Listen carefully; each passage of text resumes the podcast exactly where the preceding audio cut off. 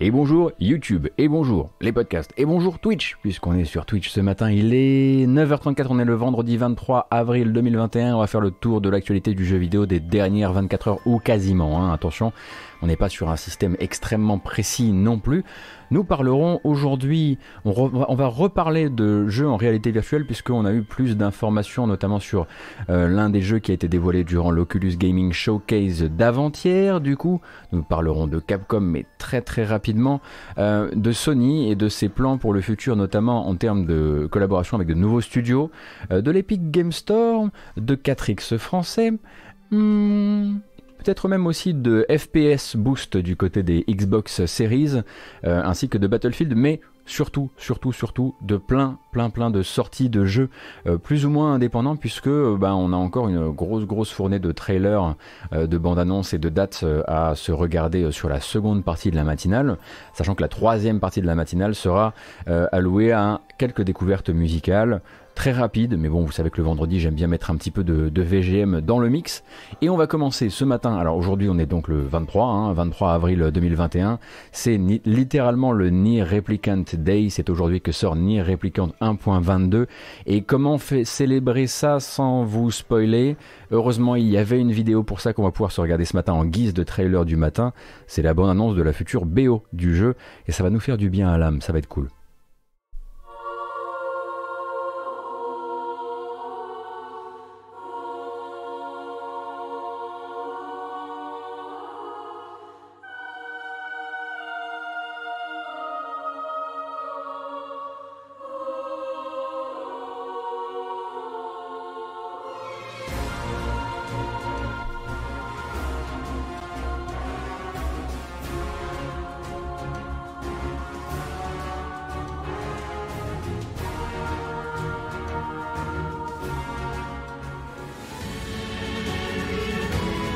Évidemment, on y voit des, images de jeu, mais ça va, c'est soft.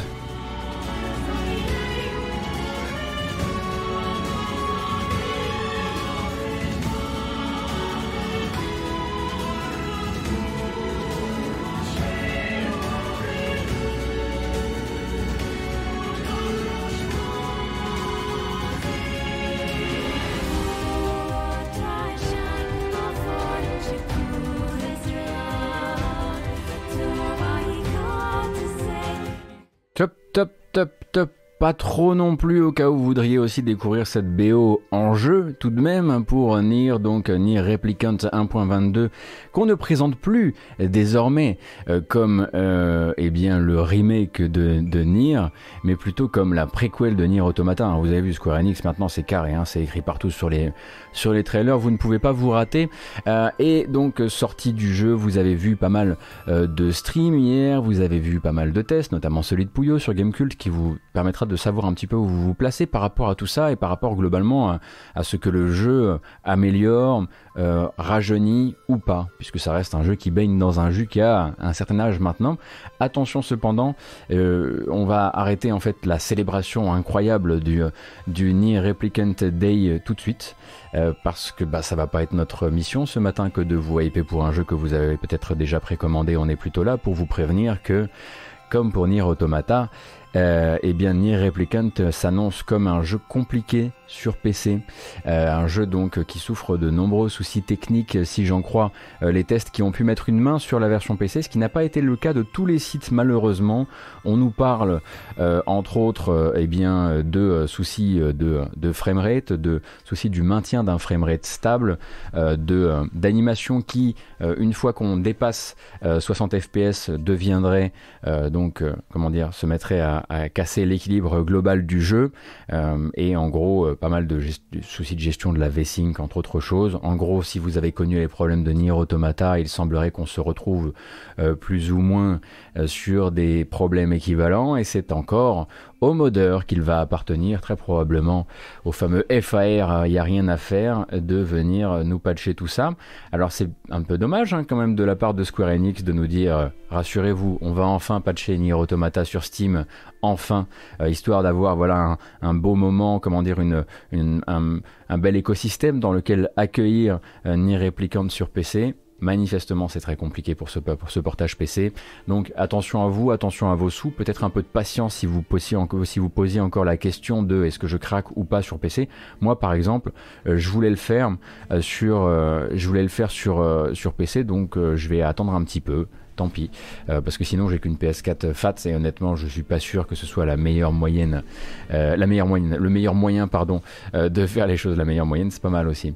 donc, un peu frustré, je dois dire, par ce lancement en ce qui me concerne, sachant que on a aucune idée de combien de temps et de combien de temps de review bombing euh, sur Steam il faudra cette fois euh, pour que le jeu ait droit à son patch. Hein. On rappelle que pour Nier Automata, ça aura pris 4 ans et la sortie d'un nouvel épisode euh, de, des, jeux Yokotaro sur PC pour que Square Enix daigne s'intéresser aux problèmes inhérents depuis le jour 1 à son jeu.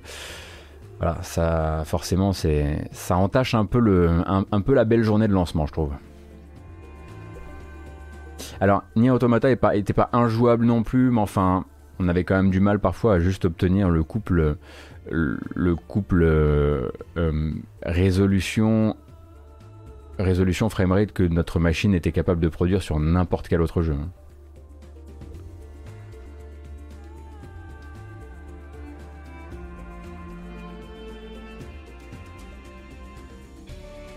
Je suis pas du tout d'accord, Stum 000. Je suis pas du tout d'accord. Tu peux tout à fait, genre si les consoles actuelles, enfin si les consoles de nouvelle génération là sont capables de le faire tourner, euh, de le faire tourner à 60 FPS, que le jeu soit en train de galérer sur des PC de des PC d'il y a 3 ans, alors que c'est un remaster d'un jeu d'il y a 10 ans euh, pour euh, pour assurer un 60 FPS, qu'il ait des problèmes techniques derrière qui soient plus liés non pas au fait que de comment il tourne, mais de du fait que juste l'équilibre de ses combats va être bousculé par un certain framerate, c'est un vrai problème. On peut pas juste dire c'est pas vrai que les jeux que que. Euh, c'était quoi ton argument Qu'il y a des, y a, peu de jeux qui tournent bien sur PC Non. non, non, quand même pas. On peut pas non plus se, rabattre sur ce genre de choses. Square Enix a pas fait le travail sur PC, c'est ça la vérité. On va pas déconner non plus quoi. Donc euh, c'est vrai qu'on on aurait préféré un lancement un petit peu plus, euh, un petit peu plus un petit peu plus quali que celui-ci, mais on est patient, c'est pas grave. Comme ça, il y aura plus de patch, puis comme ça, on aura, on aura le meilleur du meilleur. C'est probablement encore les modeurs qui feront le boulot. Euh, et hier, on a donc parlé un peu trop rapidement, à mon sens, de Resident Evil 4 sur euh, casque Oculus, puisque vous savez peut-être qu'il y, a, euh, une, qu'il y a une adaptation intégrale de Resident Evil 4 pour la réalité virtuelle en vue à la première personne qui se profile sur casque Oculus. Et on avait regardé une toute petite vidéo de rien, alors qu'un peu au même moment apparaissait, notamment sur le YouTube de GameSpot, eh bien une vidéo beaucoup plus claire qui va nous montrer exactement de quoi est fait ce portage, enfin de quoi est fait cette totale conversion en l'occurrence, avec tout ce qu'elle apporte de nouveau, notamment en termes de gestion de l'interface en réalité virtuelle. Parce que hier, en gros, euh, sur, le, sur le chat, il y avait beaucoup de discussions à base de oh la vache, c'est moche, euh, et pourquoi on fait ça en, en, en, vue FPS, etc.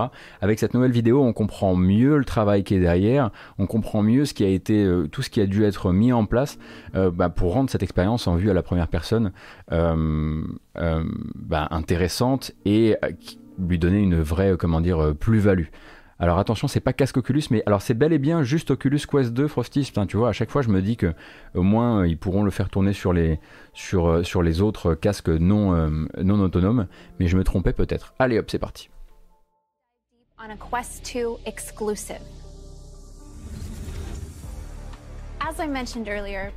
Alors ça c'était donc la personne qui s'occupait de présenter hein, les segments durant le Oculus Gaming Showcase. Game Showcase, pardon? Donc ça c'était la partie que vous aviez déjà vue. Maintenant, on va s'intéresser au reste. On va s'intéresser à la manière dont en fait l'interface va utiliser vos mains justement pour ouvrir par exemple l'inventaire, pour checker votre vie ou ce genre de choses. Et donc le studio Armature que vous connaissez pour avoir fait pour avoir initié le développement de Record, c'est eux qui sont sur le, qui sont sur le jeu, euh, eh bien va pouvoir vous proposer des trucs qui n'étaient pas dans le jeu de base, notamment donc deux modes de déplacement. Soit vous pourrez vous déplacer avec l'un des sticks des contrôleurs, soit par système de téléportation, qui sont les deux systèmes de déplacement classiques de la série, enfin des jeux en réalité virtuelle et en vue à la première personne. ils ont retapé pas mal de textures aussi. Vous voyez maintenant que vous avez un tout, autre système d'inventaire donc qui va se jouer, jouer avec vos contrôleurs et la possibilité donc de jouer euh, avec une arme dans chaque main aussi. Euh, c'est euh, l'une des, l'une des promesses l'une des promesses de cette, de cette version, sachant qu'il pourrait aussi y avoir une grosse, grosse refonte, enfin, il y a une, une refonte nécessaire et importante du, du jeu et de la manière dont le jeu va vous véhiculer les informations, c'est sur le son, puisqu'il va falloir, puisqu'on est maintenant sur quelque chose de vu à la, première personne, avec beaucoup de bestioles qui peuvent éventuellement vous arriver dans le dos, euh, il faut retravailler entièrement la spatialisation audio du jeu, et c'est quelque chose qui manifestement est au cœur du travail euh, actuellement d'Armature. Ah, la téléportation se fait avec des petites sections comme ça. Bon, pourquoi pas. And of course, one of our top priorities Oui, oui, de toute façon, hein, voilà, comme on le disait hier, les rendus flat de jeux qui sont faits pour être vus dans des casques, ça vous apparaît moche. À l'intérieur, l'immersion prend, prend, complètement le relais et on oublie que, que c'est moche. Cependant, on nous parle quand même de 4500 textures qui ont été mises à jour pour, euh, euh, pour cette version. J'ose à peine imaginer euh, ce, que, ce que le jeu, à quoi le jeu aurait ressemblé s'il n'avait pas updaté les textures avant de le mettre dans le casque. parce qu'on rappelle que donc, hein, dans un casque de réalité virtuelle, il faut une certaine résolution quand même hein, pour, être, pour être à l'aise, en plus du framerate qui est la base de la base.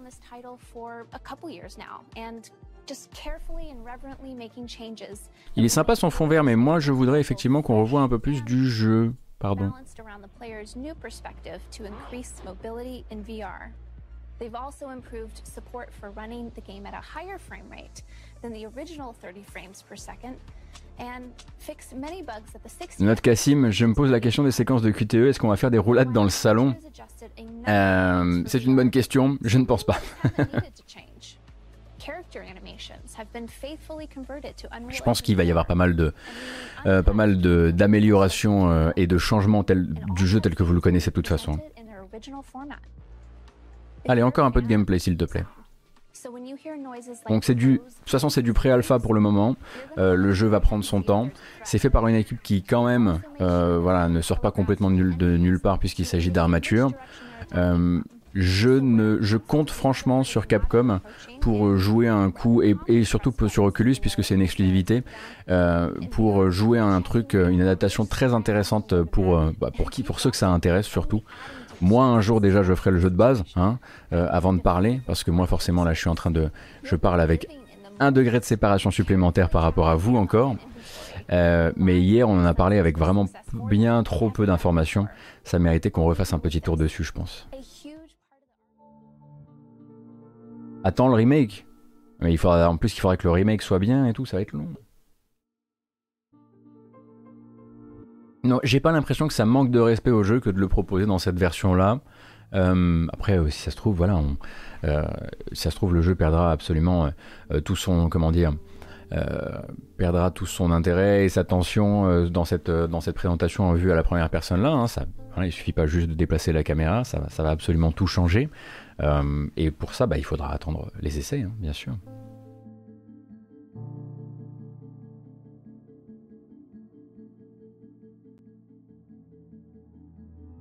Est-ce qu'ils vont avoir payé et utilisé le travail du modeur qui avait même revu la géométrie du jeu en plus des textures Un travail de dingue, euh, tu dis Nailvis. Il parle, euh, il parle d'une géométrie overhauled, donc revue, revue et corrigée, restaurée, euh, et des comportements ennemis qui auraient été retapés aussi. Alors d'où ils tiennent leur, euh, d'où ils tiennent ces contenus, euh, ça je ne sais pas.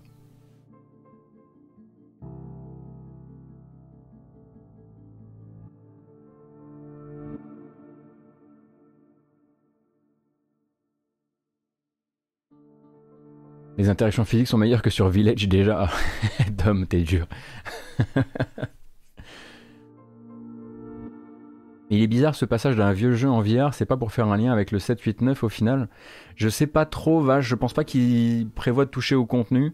Je pense que c'est juste euh, un jeu très aimé euh, qui peut permettre en fait à Capcom de, comment dire, filer une, filer une petite carotte sympathique à Oculus. garder le, voilà, la bonne entente, tout, en ne, tout en ne s'investissant pas trop. Ça me semble être assez intéressant pour les, pour les deux parties, quoi. Si c'est bien fait, bien sûr. Et puis bon, c'est pas. de toute façon, vous êtes habitué à avoir 8 versions de chaque Resident Evil, si j'ai bien compris, non? Moi, quand je discute avec vous, c'est ça qui me, me revient. Maintenant, vous avez votre petit tableau avec vos petites couleurs, vous avez tout bien compris, et puis bon, ben voilà, vous connaissez Capcom, quoi. S'il y a moyen, alors on le fera.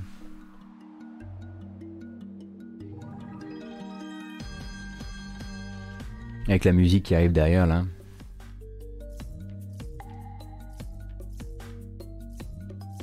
D'ailleurs, en parlant de Capcom, mais en arrêtant de parler de Resident Evil, Capcom nous donne rendez-vous la semaine prochaine, le mardi 27 avril à 16h heure française, pour le fameux nouveau live Monster Hunter.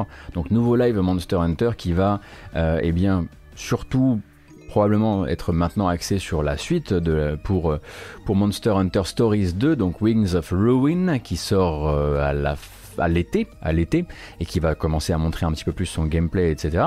Et en plus de ça, euh, eh bien nous faire un petit peu le détail de ce que contiendra la première mage post-sortie de Monster Hunter Rise. J'imagine que ça fera pas un live très très long. Peut-être qu'on le livera ici. Euh, mais du coup, je vous le rappelle, mardi 27 avril à 16h. Sur Twitch, hein, comme d'hab. Et il y a une démo ce dimanche aussi. À 07 tu parles de, de Monster Hunter Stories 2 Ou le démo du, du contenu téléchargeable?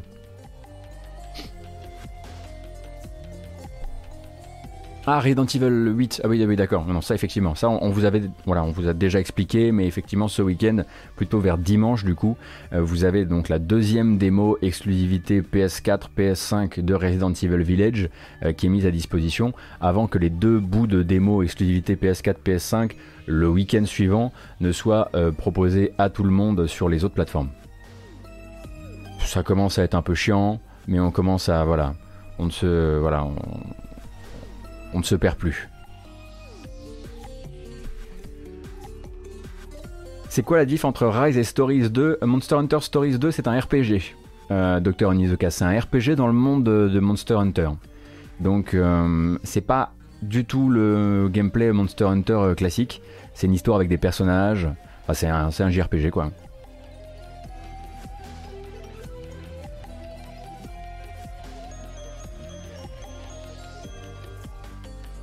Et c'est très bien, ça parle beaucoup, mais c'est très bien, nous dit Frosty's Advance. Vous voulez revoir éventuellement rapidement le trailer de, euh, Monster Hunter Stories 2 pour vous faire euh, un avis? Ça m'embête pas, hein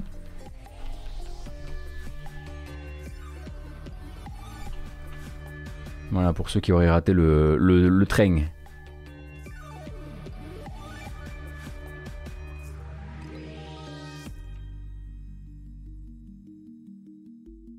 C'est très kid-friendly, vous allez voir. C'est vrai, c'est une très belle manière de le dire. Your grandfather, Red, was a fine, upstanding rider.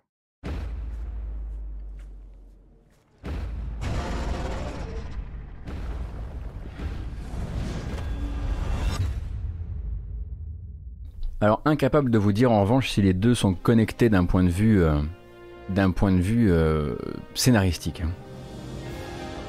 Oui, c'est un jeu Switch, tout à fait Rio Saiba, qui arrive à l'été vous voyez que la DA change pas mal hein, par rapport à Monster Hunter Rise. Donc, euh, quelle différence déjà Celle-ci.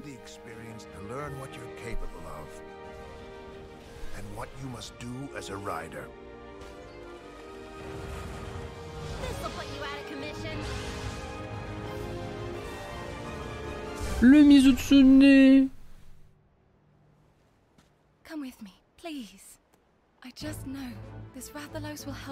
La musique Donc si vous vous demandez hein, où, se placent euh, les BO de Monster Hunter pour 2021, ça va déjà chercher le podium. Hein.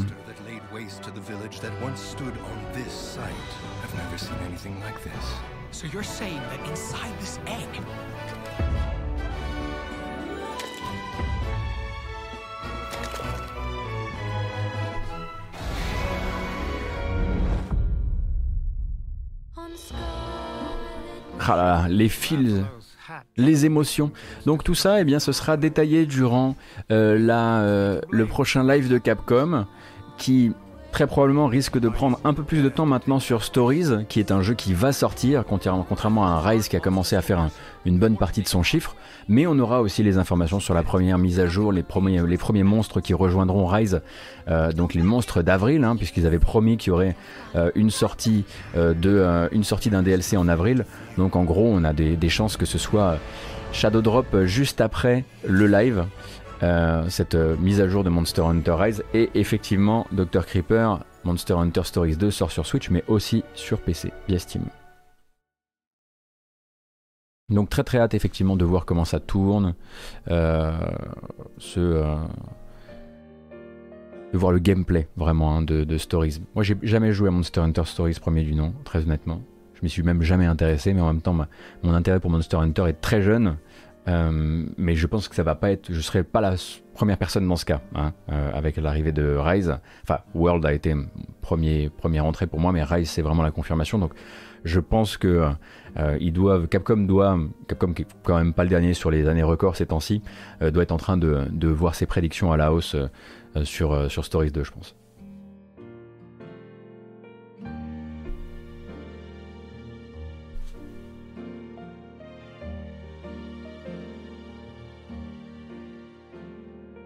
Et donc, hier, dernière news de la matinale d'hier, mais je m'en souviens, bah, comme si c'était hier du coup. Euh, je vous dis alors attention, ça va arriver à n'importe quelle minute dans votre journée. Euh, a priori, euh, ça sent le gros coup de théâtre, la fameuse première pierre du nouveau PlayStation Plus de, de, Sony.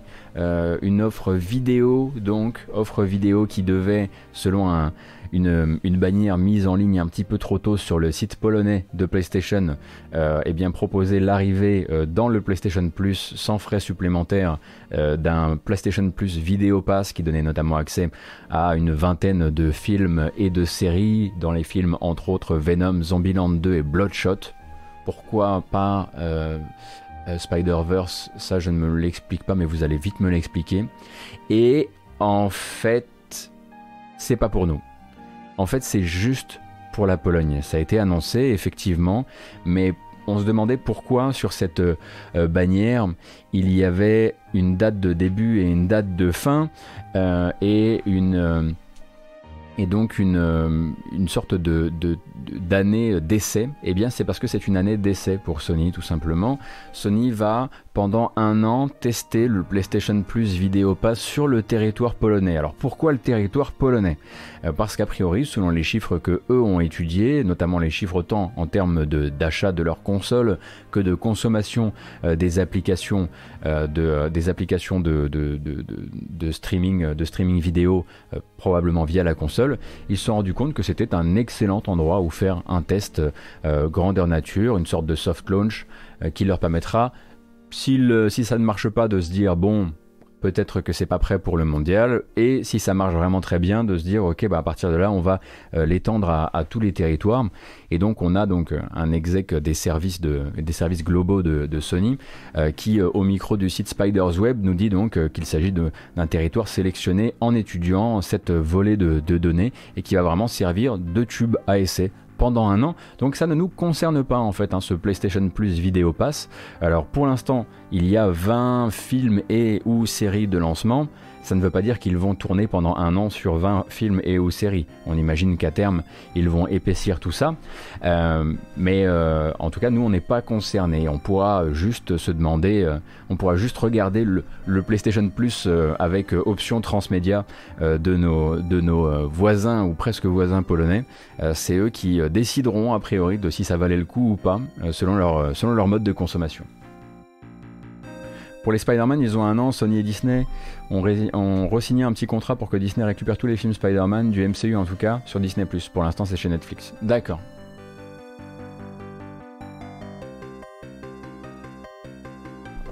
Bah écoute Red Samano, je suis très content si tu as pu euh, télécharger tous les jeux gratuits. J'imagine que là c'est terminé en revanche, hein. il n'y a plus que Horizon Zero Dawn dans le Play at Home de Sony.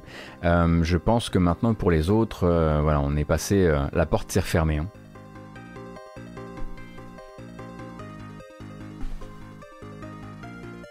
The Witness n'était pas gratuit, t'as pas compris alors tu as dû tomber pile poil durant le dans la phase de fermeture de la porte, je pense, euh, Red Samano, parce qu'il l'était.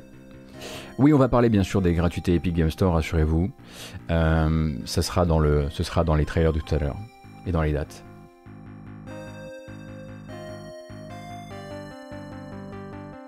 Donc, ce qu'on peut attendre pour l'instant euh, du PlayStation Plus Vidéo Pass, pour nous, rien, au moins pendant un an. Euh, sachant que euh, on espère évidemment que euh, tous les services qu'ils décident de lancer demain et après-demain pour peut-être augmenter l'attractivité du PlayStation Plus ne soient pas des soft launches de ce genre. Là, on comprend un peu parce que c'est voilà, c'est la boîte à vidéo, c'est un, petit peu comment dire périphérique, mais on espère des on n'arrête pas de le dire ici, mais on espère des grosses annonces autour de, autour de l'augmentation de l'intérêt du, du, PS Plus, non pas qu'il soit inintéressant bien sûr, euh, mais euh, puisque les rumeurs disent que, que euh, Sony travaille de son côté à un contrepoint, on va dire, au Game Pass de, Microsoft. On a hâte évidemment d'avoir plus d'informations à ce sujet. D'ailleurs, il y a eu pas mal de prises de parole récemment, notamment de Jim Ryan qui commence ben, à justement raconter la nouvelle histoire. On va en reparler tout à l'heure, euh, mais en, reparlant donc de Game Pass et donc de ce qu'il pourrait y avoir euh, autour, euh, il, expliquait que sont en train de réfléchir activement à plus d'accès à, du cloud gaming et donc plus d'accès à plus de comment dire peut-être un programme dédié à ça. Et dans cette recherche-là et dans cette réflexion-là, il serait en pourparler, enfin pas en pourparler, mais en discussion en échange de savoir avec Microsoft. Euh, et il discuterait, hein, de, discuterait de cloud gaming avec Microsoft. Qu'est-ce que ça veut dire? Absolument rien pour le moment. Non, je n'ai absolument pas dit que le xCloud arrivait sur PlayStation. On se calme tout de suite. Mais en gros, voilà, Jim Ryan dit que euh, Microsoft est l'un des interlocuteurs avec qui il discute de, cloud gaming. c'est suite à l'arrêt de l'achat de films sur les consoles. Au final, Dr. Onizuka, c'est vrai que euh, nous, au début de l'été, il me semble, on ne pourra plus acheter de films et de séries sur le PlayStation Network. Euh, mais nous, du coup, on n'aura plus d'autres euh, solutions où le faire parce qu'on n'aura pas le, PlayStation Plus Vidéo Pass. Mais oui, oui en revanche, la disparition des, films et des séries au début de l'été se fait sur tous les territoires. Oui, c'est très probablement par rapport à la techno de Microsoft, à la techno Azure de Microsoft, bien sûr, pour, le, pour le cloud.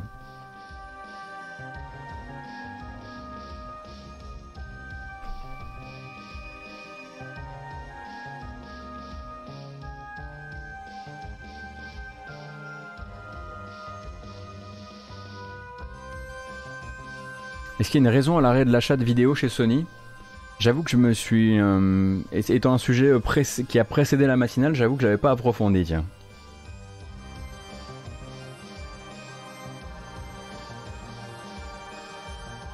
Je ne saurais dire.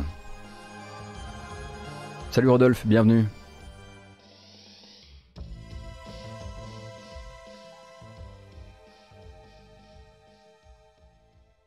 Oui, bah, de toute façon, on imagine, oui, euh, effectivement, euh, Onizuka, qu'avec euh, l'arrivée des plateformes de, streaming, ça a complètement chuté, j'imagine. Yes, Raptor, on va en parler aussi. Et nous reparlerons de Jim Ryan tout à l'heure, mais d'abord nous allons parler de l'Epic Game Store. Epic Game Store qui, hier, eh bien, s'est fendu d'un petit communiqué pour dire, écoutez, maintenant, sur Epic Game Store, on ne télécharge pas que des jeux on télécharge aussi des applications via un onglet dédié dans notre boutique qui s'appelle Apps. Et dans ces apps, eh on va avoir Spotify, on va avoir le navigateur Brave euh, et on va avoir itch.io.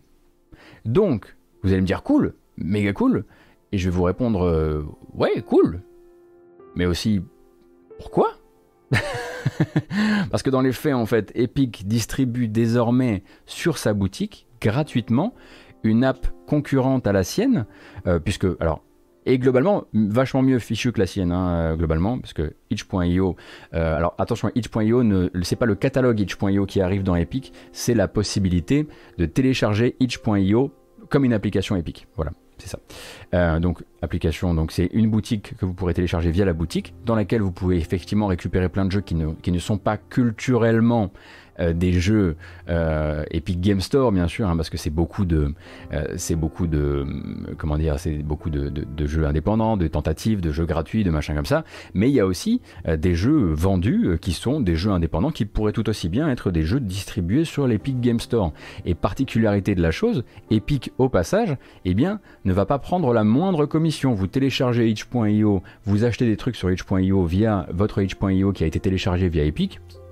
Epic ne récupère pas d'argent. C'est assez intéressant. Euh, parce qu'en gros, euh, pourquoi? Et il y a une bonne raison à ça, il y a certainement une très bonne raison à ça, et elle est sous notre nez. Elle est littéralement sous notre nez. Quelle actualité d'Epic pourrait éventuellement lui donner envie de se montrer sous un jour fair play et ouvert à la saine concurrence? Peut-être à un procès en monopole, à l'issue duquel Epic aimerait qu'on puisse un jour télécharger un Epic Game Store sur l'App Store. Faire du business coopté par Apple sans verser d'argent à Apple. Et peut-être que la meilleure manière de se présenter sous un bon jour euh, pour le procès qui commence le 3 mai, c'est peut-être de dire bah nous on le fait. Regardez, nous Steam, il y a 5 ans, ils ont, ils refusé l'application itch.io. Ben non, on l'accepte. Aujourd'hui, on l'intègre chez nous. On prend pas un pet de blé. Si on peut le faire, vous pouvez le faire. Je pense que c'est ça. Très honnêtement, l'arrivée euh, au tout dernier moment euh, de itch.io, évidemment, il ne pouvait pas mettre Steam dans Epic Game Store, mais l'arrivée au tout dernier moment de itch.io à ce moment-là, je pense que ce n'est pas complètement étranger. Euh, alors c'est très bien pour nous, c'est très bien pour les développeurs indépendants, c'est très bien pour les gens qui ont envie de, de comment dire, euh, développer, euh, comment dire, toucher une nouvelle audience. Mais devant un jury, je pense que c'est quand même pas mal à proposer. En tout cas, en termes de, en termes de, enfin, de de vibe quoi. Quand vous arrivez, euh, vous passez pour qui? Bah, Vous passez pour les mecs qui ont déjà fait le travail, qui prouvent que c'est déjà faisable et qui prouvent euh, que euh, avec quelques millions, on peut se permettre de perdre un peu d'argent par-ci par-là, au nom évidemment de la belle concurrence. Hmm. Non, non, docteur Onizuka, c'est là que c'est bien. C'est que ça ne coûte pas grand-chose de faire venir itch.io. Itch.io va pas venir te bouffer ton business, clairement. En revanche, par rapport à ce que ça te coûte, le côté fair play que ça dégage, c'est hyper intéressant.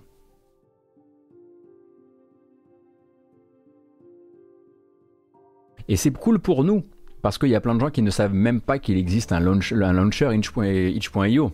En revanche, ceux qui doivent suer, euh, c'est les gens qui sont censés euh, mettre euh, à jour l'Epic Game Store depuis des mois et qui sont en retard sur la feuille de route. Parce que quand les gens vont télécharger l'application itch.io via Epic Game Store et qui vont voir la tronche de l'application itch.io, qui pour rappel est quand même un truc qui est censé distribuer, et pas des, pas des grosses exclusivités à millions, mais des petits jeux indépendants et beaucoup de jeux gratuits, quand ils vont voir l'ergonomie du truc, et quand ils vont se faire retoquer sur leur propre forum par des mecs qui sont là, genre, vous, avez vu l'application Vous avez pas honte de votre Epic Game Store?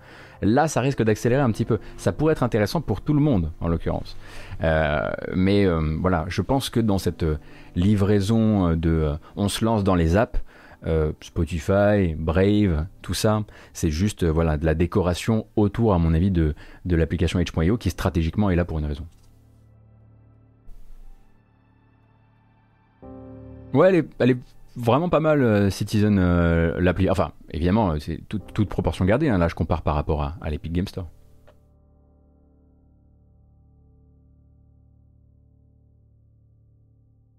Et je trouve ça fort. Je trouve ça fort parce qu'en plus, c'est même pas comme si euh, il pouvait dire. parce que si c'est une histoire de, de, procès et qu'ils décident de le présenter, on, on va leur dire en fait, vous l'avez mise la semaine dernière, les gars ça se voit là quand même. Euh, c'est-à-dire que c'est même, même si Apple par exemple pourrait décider de dire, ok d'accord, tu l'as mis, tu l'as mis sur ton, euh, sur ta boutique, euh, est-ce que tu as des, est-ce que tu as des preuves que ça t'a pas niqué ton business? Bah ils pourront pas en fournir parce que c'est trop tôt.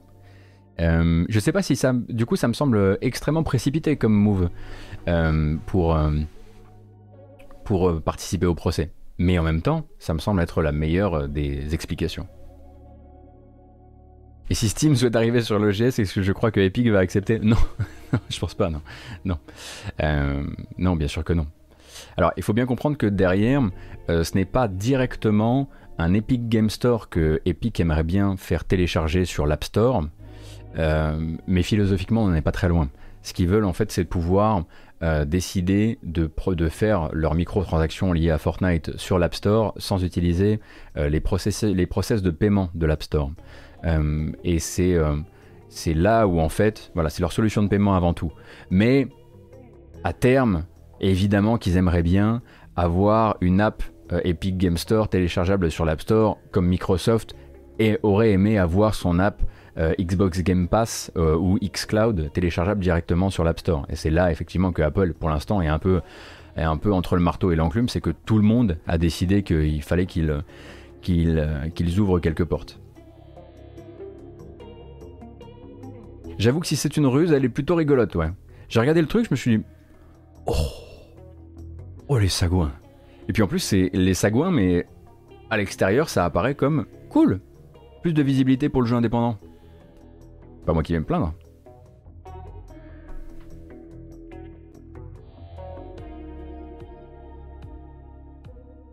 Ah, pas du tout, DL. Tu ne peux pas, tu n'as pas d'application écosystème sur l'App Store, un écosystème dans lequel tu puisses faire l'acquisition d'autres choses autre que l'Apple Arcade. Euh, Apple n'accepte pas les applications de ce type euh, sur, leur, euh, sur leur boutique. Ils ont besoin, ils prétextent, le prétexte c'est de dire si, je, si je dois jouer à un jeu sur téléphone iPhone, il doit avoir une fiche sur l'App Store et je dois pouvoir laisser une évaluation sur l'App Store. C'est pour ça qu'ils ont dit par exemple, euh, ils ont dit par exemple à Microsoft, si vous voulez mettre le Xbox euh, X Cloud sur l'App Store, désolé mais il faudra mettre toutes les applications séparées. Faudra, vous pourrez pas créer un portail.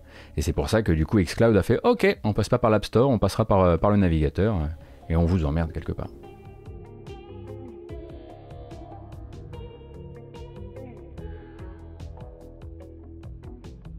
L'Apple Arcade n'est pas une app, c'est un, onglet dans l'App Store. Effectivement, Dedek, tu, marques un point.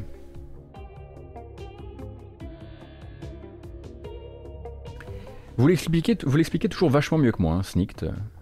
Apple n'accepte aucune autre app magasin sur iOS, tout simplement. Oui, ils invoquent aussi la sécurité de l'écosystème, mais c'est ce qu'ils vont essayer de présenter hein, pour Apple devant les tribunaux. C'est euh, euh, de dire euh, la sécurité de l'écosystème, la sécurité des process de paiement. Nous, on a des années d'expérience derrière. Il y a de très grandes chances, on l'a vu hein, sur les, les pièces qui ont été apportées au dossier, que justement, ils essaient aussi de montrer que Epic n'a pas la solidité financière d'assurer ce genre de truc en cas de problème, etc. etc. Donc le mois de mai va être, ma foi, plutôt sportif, mais pour nous c'est intéressant parce que vous pouvez désormais télécharger l'appli itch.io et il y a plein de gens qui vont la découvrir. Ça c'est plutôt chouette. Euh, d'autant que bah, avec la matinale, moi j'arrête pas de vous en pousser tout le temps des petits jeux itch.io, ce sera l'occasion.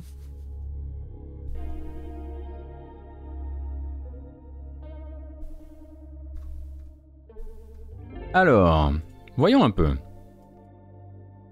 Ça, c'est pour ce week-end. Quoi vous dites? Quoi? Qu'est-ce que vous racontez? Non. Non. Non, non, non. C'est des mensonges.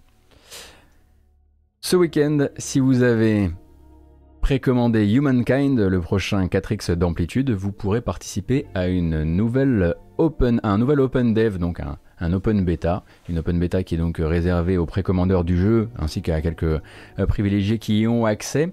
Euh, on rappelle le principe des open dev, donc plutôt que d'avoir une génération procédurale des terrains et des scénarios, bah, comme le fait un Civilisation, hein, qui, est son, qui est son modèle principal, euh, un open dev, ça va être que tout le monde va jouer sur la même carte et ça va permettre au studio de récupérer un maximum d'informations sur les pratiques des joueurs, histoire d'affiner le trait. On rappelle qu'on est le 23 avril dans un monde, dans une autre réalité, euh, ça ferait déjà deux jours que Humankind serait sorti. Il était prévu pour le 21 avril, mais il a été repoussé, repoussé au 17 août. Du coup, les développeurs prennent le temps et donc il y a une bande annonce pour ce nouvel Open Dev.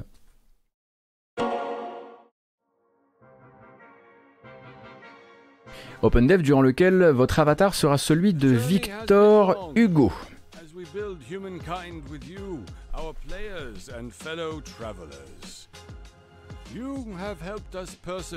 Changement de choix musicaux, pourquoi pas?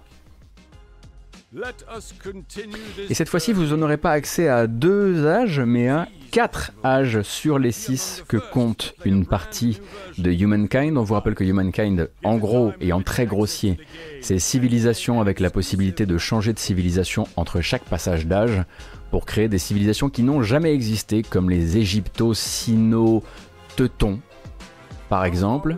Le voici, Victor Hugo. Et regardez qui est là, regardez qui vous pourrez affronter. L'organisateur du Z-Event. Car oui,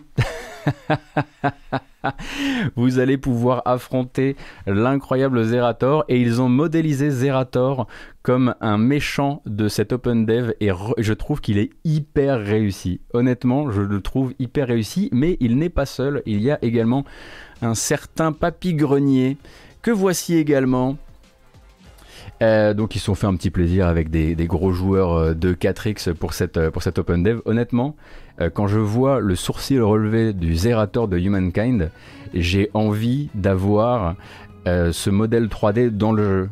Il est très énervant. On a envie de le claquer. On a on a vraiment envie de gagner contre ce mec-là. Euh, bien joué de leur part, je trouve que honnêtement, donc euh, c'est des influenceurs de différents pays hein, qui vont participer évidemment à la, à la, euh, à la communication du jeu. ça arrive, hein, ça fait partie maintenant désormais des, nouvelles manières de, communiquer. Moi, ça ne me révolte pas, d'autant qu'en plus ça a été plutôt, ça a été plutôt bien fait, je trouve. Et si vous voulez participer à cet Open Dev, par exemple, si vous avez un accès, si vous avez un copain chez Amplitude, si vous décidez de vous lancer vraiment à corps perdu dans une précommande alors que vous, vous n'y avez jamais joué, et bien, ou, que vous ne vous y connaissez pas trop, trop en 4X, et eh bien, euh, Amplitude a été hyper cool, euh, puisqu'en plus de cette vidéo de présentation de cet Open Dev, il y a eh bien, une petite vidéo donc pour bien débuter euh, sur, sur Humankind, qui pourra, permettra peut-être aux gens qui sont trop habitués à de vieilles formules 4X, et eh bien, de se, voilà, de se préparer à tout ça. Donc c'est une vidéo d'une huitaine de minutes qui va vous expliquer un petit peu euh, les bases du scénario, euh, comment, le, comment le comprendre, comment le gagner, comment jouer, comment... Bah, tout ça quoi. Hein. Et même si par exemple vous, vous n'avez pas encore décidé de vous lancer dans Humankind et que vous vous demandez est-ce que vous pourriez vous y, est-ce que ça pourrait vous brancher, est-ce que ça pourrait, est-ce que ça pourrait être votre cam, bah voilà des vidéos bien débutées de ce genre, c'est toujours assez agréable d'en avoir. Vous pouvez vous la regarder indépendamment du fait que vous que vous ayez précommandé le jeu ou pas. Euh, moi, j'ai tendance à vous dire que euh, vraiment les, les 4x d'amplitude, euh, la courbe de progression est vraiment très agréable et, et, que c'est et que c'est plutôt accueillant, je trouve, pour un, pour un nouveau joueur après avoir effectivement mis un, un petit investissement temps de départ. Euh, mais moi, je pense que j'essaierai d'y jouer ce week-end, euh, de profiter de cette, de cette Open Dev. Vous pouvez vous préparer à ce qu'une grande partie du Twitch français qui touche de près ou de loin euh, à la stratégie soit sur l'Open Dev ce week-end. vous pourrez donc faire quelques découvertes.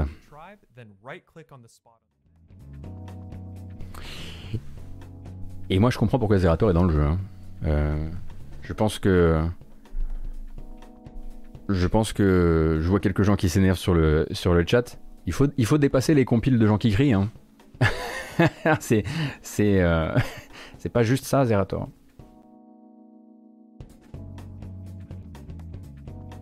Hmm. Au fait, Humankind, pour rappel, est un jeu qui sortira à la fois sur, sur PC évidemment, mais sur PC via Steam et Epic Game Store le 17 le 17 août prochain.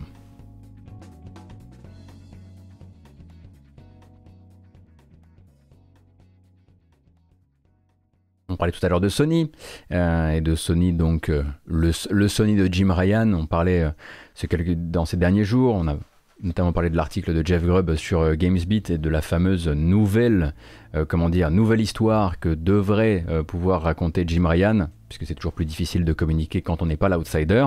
Alors hier, il y a eu un petit peu de prise de parole par rapport à ça. Euh, notamment Sony donc qui annonce un second partenariat avec un nouveau studio hein, après le nouveau studio de Jade Raymond qui est donc sur un, un développement pour le compte de Sony. C'est désormais Firewalk Studios. Alors j'ai rien à vous montrer il n'y a pas de vidéo il y a à peine les logos des, des studios mais ça on s'en fout un peu. Euh, donc un studio de dev qui a été monté par une galaxie de sociétés qui s'appelle Probably Monsters pardon et qui est donc une famille de studios montée par Harold Ryan qui a été donc euh, PDG de Bungie de 2000 à 2016 quand même. Euh, et donc Firewalk, c'est donc un, studio qui est piloté par l'ancien directeur de la franchise Destiny euh, et qui est donc euh, un studio qui va travailler avec Sony sur un triple A euh, multijoueur et apporter aux PlayStation Studios, qui vous savez sont plutôt branchés jeux solo, cette fibre et cette expertise multijoueur qui souvent leur manque, alors que l'appartement est en train de trembler. Euh, ce sera donc du multi exclusif, en tout cas sur console, à la PlayStation 5, tel que ça nous est annoncé pour le moment. Et euh, tout ce qu'on pourra se mettre sous la dent pour l'heure, euh, même si on sait que le jeu est en développement depuis deux ans désormais, ça fait déjà pas mal. Hein. Euh, donc réalisation, euh, donc les, je vous fais un peu le tour de l'équipe. Réalisation Ryan Ellis qui est donc ex-directeur créatif sur Destiny. Gestion de projet Elena Sigman qui a piloté Guitar Hero 2, Bioshock Infinite et pas mal de développement de DLC pour Destiny. Et une équipe formée par en gros des ex-Destiny, Apex Legends et Mass Effect. On n'a pas plus d'infos pour le moment, mais en tout cas on a euh, cette ouverture à de nouveaux types de jeux qui participent hein, de clairement, on ressent en fait euh, une semaine, quasiment une semaine après, euh, le début de cette nouvelle histoire, ou en tout cas, on, sent que Jim Ryan lit les, articles de presse euh, et que doucement c'est en train de réagir sur quand est-ce qu'on communique sur quoi puisque du coup au micro euh, du Nikkei, euh, Jim Ryan, donc Nikkei euh, journal japonais, Jim Ryan donc a commencé, donc Jim Ryan qui est le boss de Sony Interactive Entertainment, a commencé donc à expliquer que certes Firewalk c'était bien, mais que c'était pas la seule chose qui avait été mise en, en route ces temps-ci. En gros, ce qu'il nous dit, c'est que la PlayStation 5 sera alimentée par plus d'exclusivité que jamais. Notez bien la différence, c'est très très important avec le classique les plus grosses exclusivités, qui sont les fameux jeux prestige dont on parle souvent dans cette matinale. Ici, on va parler de quantité. Jim Ryan commence à parler de quantité et non plus juste de qualité. Et donc, il y a cette deuxième citation qui dit Nous avons discrètement mais régulièrement investi dans des jeux de grande qualité, euh, en ajoutant euh, qu'il n'écarte pas l'idée d'autres acquisitions ce qui est généralement ce que dirait quelqu'un qui a déjà fait des acquisitions mais qui a prévu de les annoncer plus tard, je pense. Euh, la quantité qui devient de la qualité, ça pue. Non, Kendran. Je dirais tout simplement que, là, c'est juste Jim Ryan qui est en train de dire non, on n'achète pas une PS5 pour un jeu Naughty Dog tous les 5 ans, euh, un jeu Guerilla tous les 4 ans, euh, et, quelques, et quelques autres jeux autour. Évidemment, hein, là, j'en oublie parce que je suis dans le, flot de ma discussion, mais je pense que c'est ça la prise de parole. C'est pas de dire, là, justement, on était en train de reprocher, certains en tout cas étaient en train de reprocher à Sony un réenfermement sur les mêmes euh, studios sur les mêmes talents, sur les mêmes licences. Et en gros, là, ce qu'il est en train de dire, c'est bah, en fait, euh, bah, là, il y a des nouveaux studios avec des vétérans et on va bosser avec eux et on va élargir les horizons pour qu'on arrête simplement de voir Kratos, euh, Joel Ellie et Aloy quand on pense à, PlayStation. Ce qui est pas plus mal, au demeurant. Le jour où il nous dira euh, euh, j'ai acheté, euh, acheté 20 studios, là on parlera du problème de quantité sur la qualité, mais je pense que là c'est pas le problème. Donc, la fameuse nouvelle histoire du nouveau, du, de, l'année, des années à venir pour PlayStation est en train de, de doucement de se, se dérouler, de se raconter. alors évidemment par toutes petites touches. Je pense qu'on devrait pouvoir avoir euh, des, informations de type, rachat de studio. Hein, vraiment, cet, appartement aujourd'hui est une, source de bruit parasite assez intéressante. Euh, on devrait avoir euh, plus d'informations, je pense, à l'E3.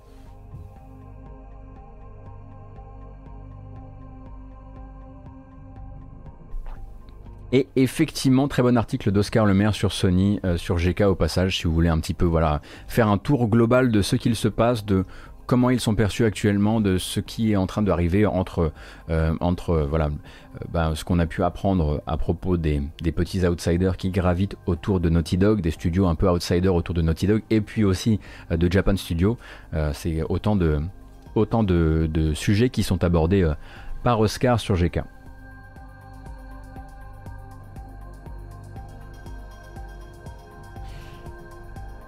C'est surtout un moyen pour Firewalk de recruter des devs cette annonce. Bah, par heure de lit, je sais pas, j'ai pas vu, pas vu si c'était quelque chose qui était mis en avant particulièrement. Pour rappel, le jeu est déjà en développement depuis deux ans, euh, deux ans et demi, pardon. Donc euh, c'est pas l'annonce de la constitution d'un studio. Hein. Attention, c'est l'annonce publique d'un projet qui, qui, est sur les roulettes déjà depuis deux ans et demi. Hein. Ils ont une vingtaine de postes ouverts au, moins sur leur site. Oui, bon, on en parlera durant un prochain euh, Pôle Emploi Gaming, mais je pense pas que que ce soit le. Je pense pas qu'on demande à Jim Ryan de poster les annonces d'emploi quand même. C'est surtout, surtout une prise de parole vis-à-vis de, vis-à-vis de la communauté des joueurs, des joueurs PlayStation, à mon sens en tout cas. Et, et, et, qui dit Sony dit Microsoft. Eh oui, eh oui, c'est pas moi qui fais les règles, hein, c'est chèques font les règles. Euh, et euh, du côté de Microsoft, pas d'annonce d'achat de studio, pas d'annonce liée au Game Pass euh, pour l'instant, en tout cas, en tout cas pas aujourd'hui. On en a fait hier, ça va. mais une petite, une nouvelle fournée de jeux compatibles FPS Boost. Donc FPS Boost, qu'est-ce que c'est? Euh, c'est donc euh, cette moulinette, euh, vous le savez, un petit peu magique, qui doit permettre à des jeux rétro, des catalogues des années précédentes, des, des, générations précédentes, et eh bien de gagner en framerate sans intervention des développeurs via, une, via une série de, une série d'outils euh, qui sont elles, qui sont eux fournis par Microsoft. Et donc ce sont 13 nouveaux jeux, eux cette fois-ci, la dernière fois ça venait du catalogue Bethesda, cette fois-ci ça vient du catalogue Electronic Arts, euh, qui sont euh, mis en, on va dire en nouvelle conformité. On va en reparler hein, parce que c'est beaucoup plus compliqué que ça, mais en gros considérez que désormais Titanfall 1 et 2, Battlefield 4, Battlefield 1, Battlefield 5, les deux Battlefront, les Plantes vs Zombies, Mirror's Edge Catalyst et Unravel 2 sont désormais compatibles jusqu'à 120 Hz avec cette technologie activée. Euh, pour, le, pour Sea of Solitude, qui est le 13e de cette liste, eh bien c'est une compatibilité uniquement jusqu'aux 60 fps. Oh le nul euh, Cependant, euh, on rappelle tout de même que le FPS Boost, ce n'est pas magique. On appelle ça souvent le bouton magique. Mais pour toute chose, surtout, n'achetez pas les jeux simplement parce que vous avez vu que maintenant il y avait le FPS Boost. Renseignez-vous sur ce que le FPS Boost va faire à votre jeu pour lui permettre d'atteindre 60 fps ou 120 Hz. Par exemple, sur la, fournée précédente, on avait donc Fallout 76 et Fallout 4. On rappelle que pour pouvoir amener euh, Fallout 76, euh, qui était un jeu à la base, euh, qui sont des jeux normalement plafonnés sur console, pour pouvoir les amener sans intervention des développeurs vers du 60 fps, c'était un jeu qui massacrait quand même pas mal la résolution d'affichage et la, et la finesse globale. Hein. Pour rappel, sur une Series X, pour avoir le 60 fps sur un Fallout 76 ou un Fallout 4, encore une fois, sans cette fameuse intervention des développeurs, qui permet de faire des économies, eh bien on se retrouvait avec un rendu de l'image qui était plutôt le rendu de l'image d'une One S. C'est pas le cas sur tous les jeux, mais c'était par exemple le cas sur Fallout 76 et Fallout 4. Peut-être une question de moteur.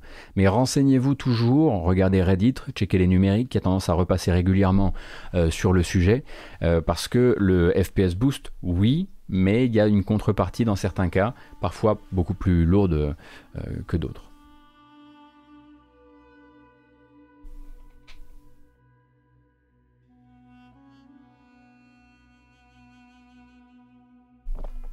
Salut Pills, bienvenue. Merci River Be Dead pour tes 6 mois.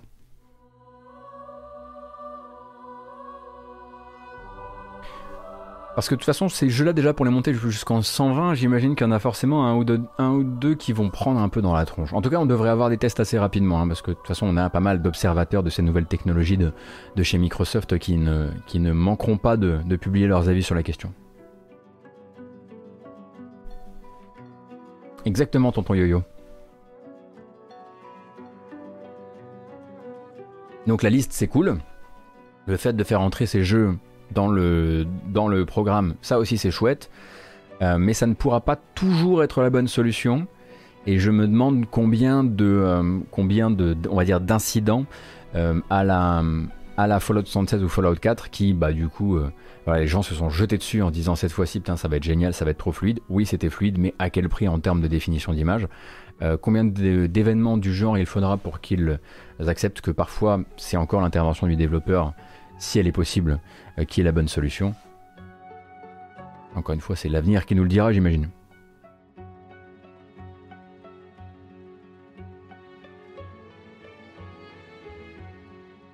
Oui, le FPS Boost est bien sûr optionnel. Ah bah non, sinon je vous... Oui, non, le FPS Boost est optionnel. Il faut aller dans les, options de ton application et accepter, un plugin. Il y a vraiment une section euh, plugin. De base, le FPS Boost n'est pas automatiquement activé. Si, parfois il est activé par défaut, mais il est toujours désactivable. Voilà Marvelo. C'est désactivé par, défaut sur les jeux où ça a un impact sur le rendu.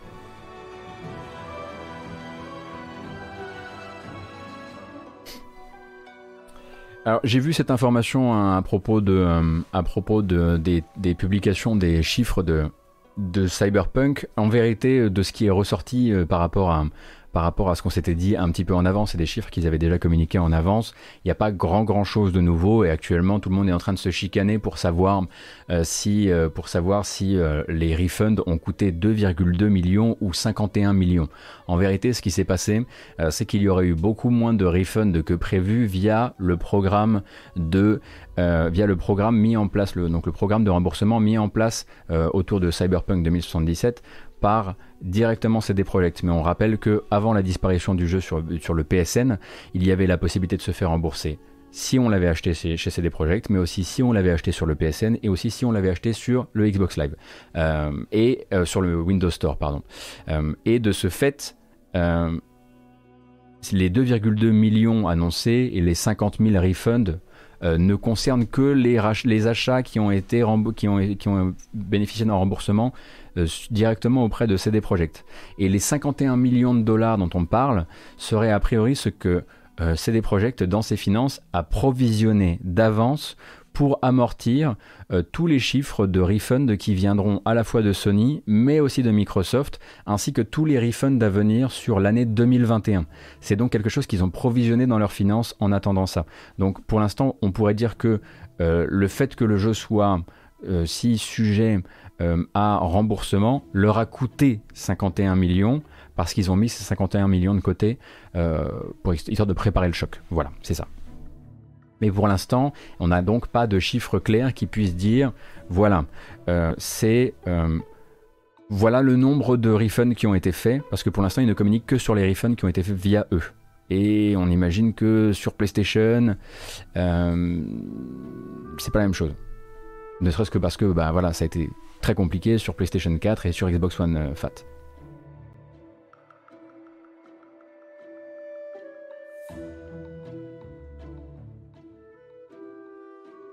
Bobergine, je ne peux pas vraiment avoir cette discussion avec toi. tu devrais préfixer ce genre de message. c'est c'est le petit le petit smiley qui dit tout.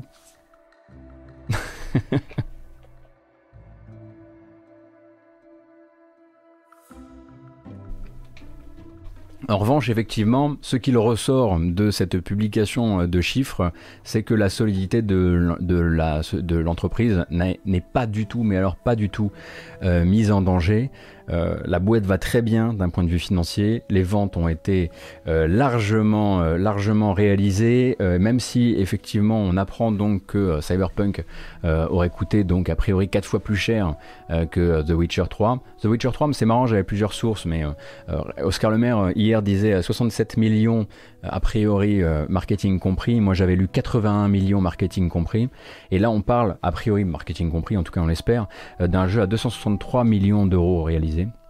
Euh, pardon, dépenser.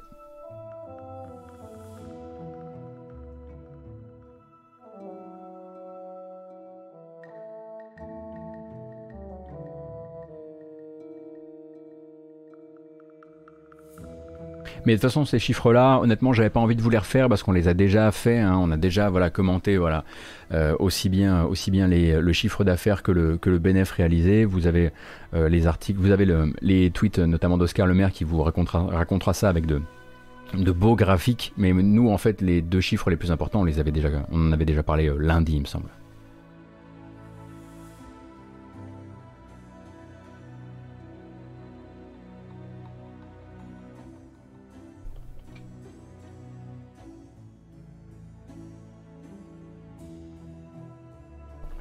Et le jeu indé que j'attends le plus, perso, c'est la suite de Hollow Knight Slim Fat. Est-ce que tu viens me troller euh, Moi, celui que j'attends le plus, là, tout de suite, tout de suite, euh, c'est probablement, euh, c'est probablement Zero. Je croise les doigts.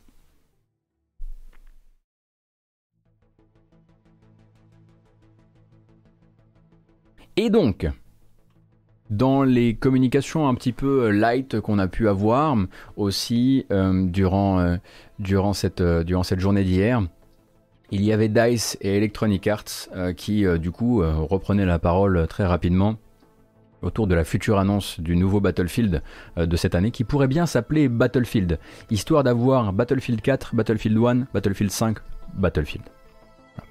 je crois qu'il doit y avoir un code qu'on puisse lire. Je pense que ça doit être un code des scouts ou un truc comme ça, mais je pense que c'est facile en fait à, à, identifier en termes de nomenclature. alors, pour l'instant, ce n'est pas encore été, euh, validé, hein, c'est pas encore annoncé. Mais donc, petite prise de parole du boss de DICE qui nous dit en gros euh, que c'est le Battlefield avec euh, la plus grosse équipe de développement jamais vue. donc, on savait hein, qu'il travaillait avec Criterion d'un côté et avec Dice LA de l'autre. Dice LA qui pendant un temps avait eu l'opportunité, euh, s'était vu laisser l'opportunité par Electronic Arts de travailler sur sa propre licence, mais ça n'aurait pas décollé. Et du coup, ils auraient été ramenés en soutien sur euh, Battlefield. Ça nous amène donc à la plus grosse équipe jamais créée autour d'un Battlefield. Et donc, euh, de tous les superlatifs et de toutes les promesses de sa petite prise de parole, le boss de Dice nous dit surtout, donc c'est le directeur général de Dice, nous dit surtout que c'est un jeu, et c'est là que j'ai juste sélectionné la partie qui m'intéressait, que c'est un titre qui donc voilà, voilà, montrera une vraie guerre globale, yada yada, mais surtout avec une destruction qui affecte vraiment la partie. Et moi, c'est toujours là-dessus que j'attends qu'on améliore la solution, la solution FPS multijoueur Battlefield. Donc, si ce coup-ci, vraiment la destruction est au cœur du jeu, ça ravivera un peu plus mon intérêt, je dois dire. Euh, et au passage, ils annoncent aussi euh, que Battlefield sera un gros projet, euh, enfin que un autre Battlefield hein, sera un gros projet smartphone et tablette pour l'an prochain, donc développé par les Américains de Industrial Toys et certainement rêvé par Electronic Arts, hein, puisque les comebacks mobiles de Electronic Arts se sont pas toujours bien passés. Euh, donc il y a eu la période de l'extrême cynisme, hein, souvenez-vous de Dungeon Keeper Mobile par exemple. Euh, mais a priori, voilà, 2022 doit être une grosse année pour le mobile, pour le FPS mobile euh, chez Electronic Arts qui veut qui veut pousser Battlefield sur cette, plateforme. On n'a pour l'instant pas de vidéo, pas d'image, pas de titre du jeu, mais voilà, ils annoncent déjà la couleur.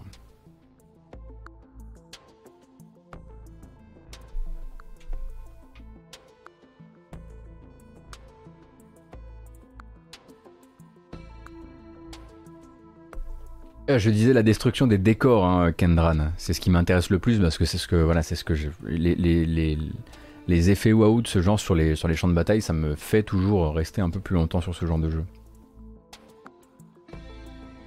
Si si, on a déjà eu euh, Strange Love de la, de la destruction de bâtiments. Euh, si je ne m'abuse, il n'y en avait pas dans BFBC 2 Non.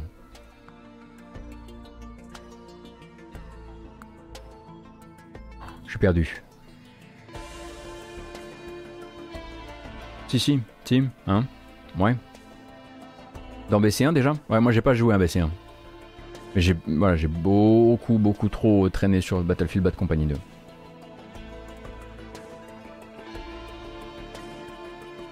C'était bien, c'était bien hein, d'être euh, au milieu d'un bâtiment pile quand, euh, pile quand il se faisait déquiller à coups de grenade. ah quel plaisir, enfin à coups d'obus plutôt, on va être, on va être sérieux.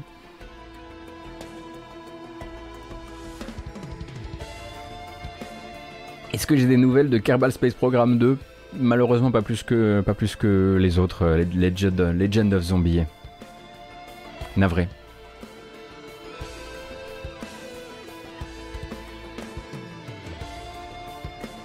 Pas plus qu'Agbou, exactement. En revanche, j'ai des nouvelles d'Elite Dangerous si tu veux. C'est toujours ça de prix. Euh, en gros, euh, l'annonce de la sortie prochaine de cette fameuse alpha pour Elite Dangerous Odyssey, qui donc peut se découvrir par cette bande-annonce qui est l'une des bandes annonces, ici celle qui est basée sur la, la xénobiologie, l'exobiologie, je sais plus comment ils l'ont appelé, exobiologie. Euh, et donc euh, Elite Dangerous Odyssey, qui est en alpha pour l'instant euh, pour les, pour les précommandeurs, eh bien sortira de cette alpha le 19 mai prochain. ça a été annoncé hier. C'est une, une, une fin d'alpha qui sera peut-être un petit peu, comment dire, précipitée pour certains qui espéraient que le jeu tire plus d'enseignements de, de, cette, de cette phase d'alpha.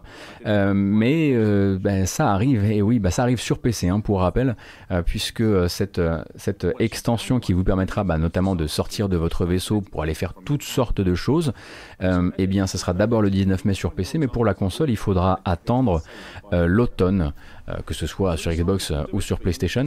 Moi, je trouve ça un peu précipité par rapport, en tout cas, à des informations de seconde main qui sont celles que je peux avoir venant de gens qui continuent à jouer beaucoup et qui me racontent un peu leur expérience et qui me racontent leurs doutes par rapport à certains choix de design qui ont été réalisés euh, dans cette, euh, dans cette, euh, dans cette alpha. Bon, je sais que je serai là pour le lancement d'une manière ou d'une autre. Je vais rejoindre les, les vieux copains. mais voilà, maintenant c'est daté. Effectivement, Fougère, entre autres choses, dans, Fougère était très énervé dans Quick Load quand on en a parlé, euh, notamment était très énervé parce qu'il y avait un système de taxi. Alors j'étais là, mais pourquoi Fougère il s'énerve pour ces pauvres pour ces pauvres taxis, ça doit pas être très important. Et puis ensuite, j'ai lu des articles qui ne parlaient que de ça, euh, qui ne parlaient que de système de taxi de Elite en disant tout le monde les déteste. Alors, d'accord, manifestement, tout le monde les déteste. Bon. Les taxis, c'est fini, effectivement, ils les ont enlevés depuis.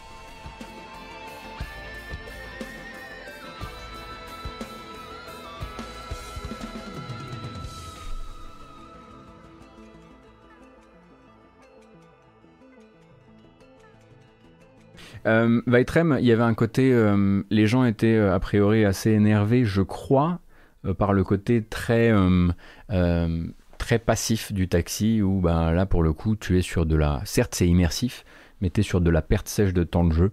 en tout cas c'est ce que je comprenais de l'énervement de Fougère dans Quick Load, je crois,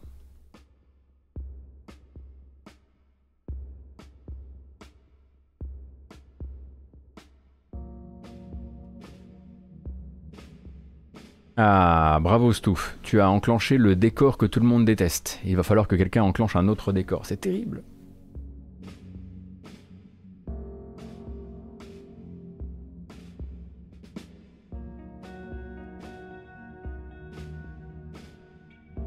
Eh ben, je vous laisse. Euh, c'est vous qui décidez. Hein. C'est votre, c'est votre matinale, c'est votre déco. Euh, autre info, et ma foi, celui-ci, euh, là il va falloir être un peu patient. Parce qu'en gros, je vous prépare à l'information avant qu'elle arrive, mais on avait déjà, parce que nous, on des, on est, on travaille avec, euh, on travaille avec des insiders, voilà. On a l'auteur du futur article sur le chat, ça aide pas mal. Donc aujourd'hui, dans la journée, si tout se passe bien euh, sur Gamecult, euh, vous aurez l'occasion de lire la deuxième partie de l'enquête à propos de l'enquête de Von Yaourt, donc qui est ici avec nous, sur les relations conflictuelles, hautement conflictuelles entre, euh, entre Nacon et Frogwares autour du développement de The Sinking City. Euh, vous aviez peut-être lu la première partie du, euh, la première partie du dossier, mais maintenant, normalement, cette, aujourd'hui, c'est la, c'est la deuxième partie. La deuxième partie va vous expliquer un petit peu ce qui se passe d'un point de vue juridique à l'heure actuelle, maintenant que les faits sont établis et que Nacon a effectivement avoué avoir trafiqué une version PC pour pouvoir euh, sans l'accord de Frogwares pour pouvoir la commercialiser de son côté sur Steam. Qu'est-ce qui va se passer désormais? Tout ça, ce sera dans l'article que, le bon Von va vous proposer sur Gamecult cet après-midi. Rappelle que c'est donc un duo d'articles qu'il a fabriqué et produit euh, en recueillant les témoignages directement de gens euh, plutôt haut dans, les deux, dans les deux parties. Et donc là, on est vraiment sur de la confrontation d'avis confrontation d'avis en plus, où au cœur des choses, il y a quoi? Il y a la paranoïa et la peur de se faire planter dans le dos par l'autre. C'est intéressant, du coup, d'avoir leurs avis. Parce qu'ils ont tous les deux l'air zinzin. Euh, en tout cas, dans le premier, euh, c'est un petit peu ce qui leur sort. On se dit, ok les mecs On a un peu envie de regarder ailleurs. Ok, d'accord. Donc Popcorn cet après-midi sur Gamecult, si ça peut vous brancher.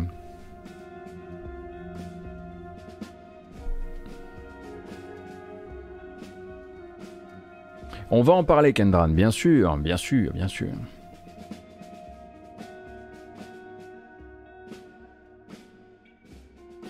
Il est bien ce décor, tu es le playboy des fonds marins, tu ne fais pas l'amalgame entre la coquetterie et la classe. Oui, mais certains le font. Alors bon, voilà, il faut laisser, il faut laisser le choix aux gens.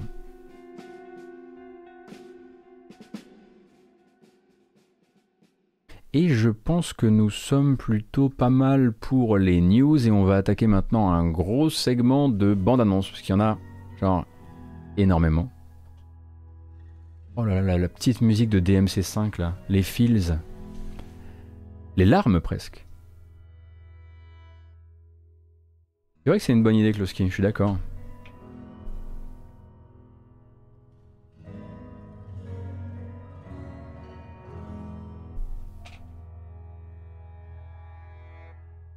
Alors, qu'est-ce qu'on disait nous? Tac, tac, tac, tac, tac. Voilà, et Dangerous, ça c'est fait, ça, ça roule. La première des infos, la plus importante. Ah oui, effectivement, madame. Non, t'as raison, t'as raison, on peut prendre ce temps-là quand même. Euh, il y a une, euh, il y a une euh, interview de deux personnes ayant travaillé sur le doublage de Disco Elysium euh, chez PC Gamer, si je ne m'abuse, voilà. Euh, donc euh, le narrateur en l'occurrence, hein, qui a notamment dû doubler 350 000 mots pour le jeu, ainsi que l'un des, ainsi que le, le directeur, le directeur de, artistique de la, du doublage du jeu. Donc si ça peut vous intéresser, voilà, d'autant que le directeur artistique du doublage du jeu s'appelle Cache de cuir. Et ça, c'est quand même pas tous les jours que vous en trouverez un comme ça. donc, si vous avez envie de voilà d'approfondir votre votre découverte de, euh, des coulisses du jeu, euh, le papier est effectivement sur PC Gamer. Bien vu, madingue. Tu vois, à force de vouloir faire les news, les news, j'en oublie parfois aussi de, voilà, de parler, de, vous recommander des lectures. Euh, et donc, Maintenant, on passe au trailer. Et d'abord un trailer d'un jeu que vous connaissez déjà, mais c'est pour remettre un petit peu les gens dans le, voilà, dans l'envie peut-être de se laisser séduire par le jeu gratuit. Jeu gratuit Epic Game Store pour la semaine qui vient. ce sera d'un côté Alien Isolation, on s'en fout, qui a envie de jouer? C'est nul, c'est nul, c'est nul et ça fait peur. Voilà, voilà ce qu'on en pense ici. Euh, à la Gotos Corp, surtout parce qu'on a les miquettes comme pas possible. Mais, mais, mais aussi, et vous l'avez déjà eu effectivement, euh, Alien Isolation en gratuit sur l'Epic Game Store, c'est un comeback. Mais aussi End of Fate 2. Et ça, c'est un événement, surtout si vous n'avez jamais joué à End of Fate 2. We will craft you into the tool of my vengeance. Donc, End of Fate 2, on le rappelle, donc euh, dans ces trailers, il va se présenter comme un beat'em up. Euh, alors que pas vraiment, ça va plutôt être... Euh, imaginez un livre dont vous êtes le héros, dont on aurait arraché les pages, chaque page est une carte, et quelqu'un va vous tirer les cartes, et vous allez faire plein de choix, vous allez faire évoluer vos personnages, vous allez participer à des scénarios qui sont vraiment des scénarios de livres dont vous êtes le héros, c'est vraiment du défi fantastique. et les combats seront gérés en beat'em up, très très proche finalement d'un Batman Arkham. Donc euh, raffinage hein, de, la, formule du premier, euh, avec toujours cet incroyable narrateur, cette incroyable musique, euh, et, et, des super scénarios, en l'occurrence pour les différents chapitres du jeu. Gratuit honnêtement pour un jeu comme ça, c'est du vol. Hein. J'aurais tendance à vous dire de, de vous jeter là-dessus ce week-end si vous le pouvez. Donc je suis très très content qu'il arrive, qu'il arrive en gratuité sur l'Epic Game Store. N'hésitez surtout pas à le rajouter à votre bibliothèque et ne le laissez pas filer. Ne le laissez pas se noyer dans votre, dans votre euh, backlog, il ne le mérite pas. Il y a une version française, euh, oui, Artis, alors pas euh, doublée, mais oui, il y a une version française écrite. Il me semble, hein. elle, a été, elle est sortie déjà. on va vérifier ça. Vous me mettez un doute là Non, parce que moi je suis américain, vous savez, donc c'est pas, pas pareil pour moi, mais. Oui, oui pour la VF, oui pour la VF. Merci beaucoup le chat, incroyable.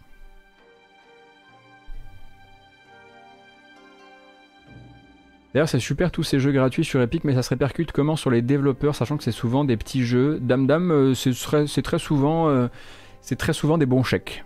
Pour l'instant, en tout cas, sur le début de, cycle de vie de l'Epic Game Store, euh, Epic ne regarde pas la dépense. Ça, c'est un truc qu'on avait déjà, abordé en matinale.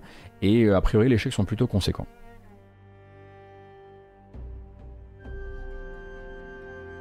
Après, évidemment, il faudra que chacun fasse son bilan de ce que ça lui a apporté ou pas. Euh, mais on parle là d'un studio qui a fermé depuis, il me semble, en plus. C'est bien eux qui ont fermé derrière, sans qu'on sache vraiment pourquoi.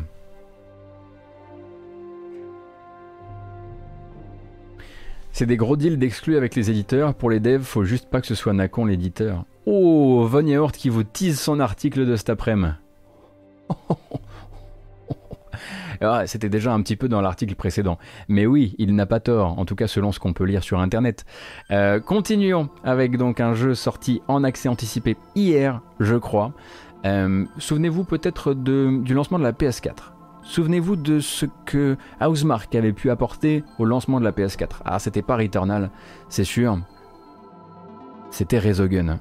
Et on a maintenant un roguelite à la Resogun sorti en accès anticipé hier euh, sur Steam qui s'appelle Orbital Bullet et ça ressemble à ça.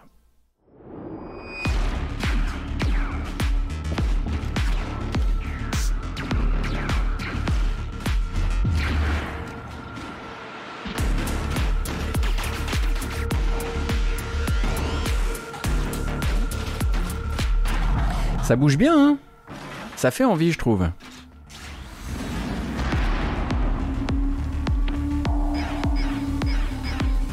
Pour l'instant, c'est de l'accès anticipé sur Steam.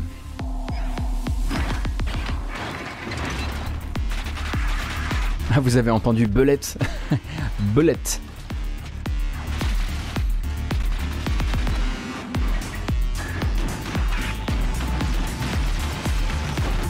Ah, moi j'ai quand même envie d'essayer. Hein.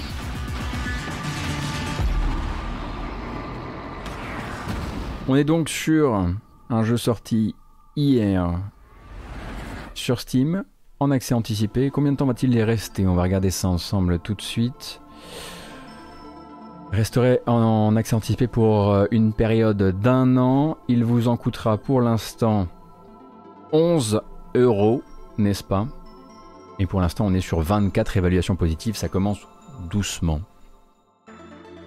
Pour Orbital Bullet.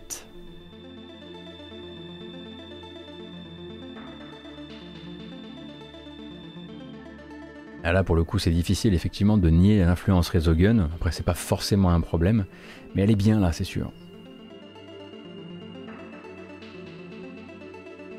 Pas assez d'effets de particules, oui. Après, voilà, c'était plus sur le. Mais qui, peut s'asseoir à la table de, de, Housemark et lui dire j'ai plus d'effets de particules que toi? Ah oui, Marvel's Avengers. Je suis con. bien sûr. Euh, sauf que la différence, c'est que, c'est que Housemark, du coup, c'est en accord avec la puissance de la console. Contrairement à, Bref, n'en parlons plus.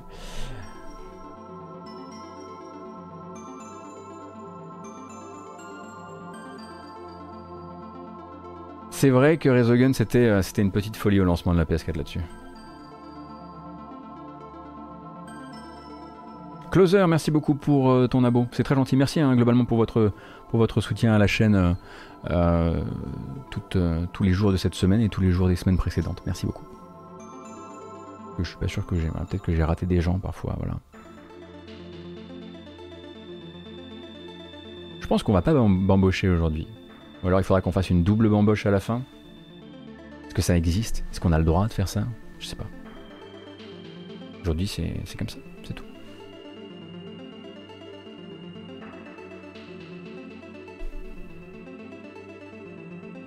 24 évals en un jour, c'est pas mal. Narita n'en a que 174 aujourd'hui. Ah oui, c'est vrai, ça dit donc. C'est vrai que Narita Boy, ça a été. Euh, ça n'a pas l'air mauvais, mais ça devait. Euh, on pensait que ça allait être euh, genre le, nouveau, le nouvel indé. La première fois qu'il s'est montré, c'était genre le, le nouveau Sword and Sorcery, quoi.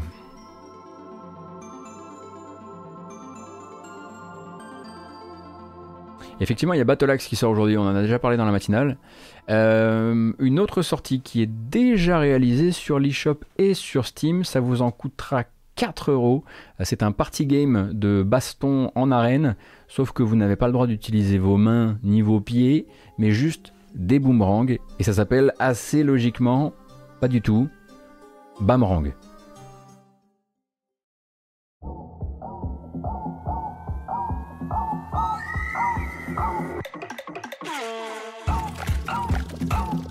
Alors au début c'est simple. c'est une arène classique.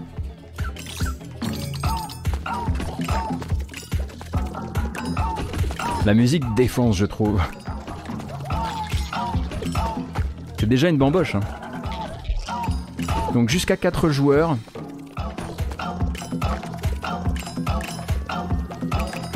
L'esthétique me plaît pas mal, je dois dire.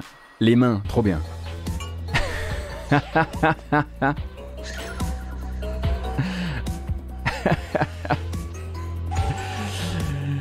Donc le Nidog du Boomerang s'appelle Bamrang et vous coûtera 4 balles sur Switch et Steam à partir de hier. C'est pas mal.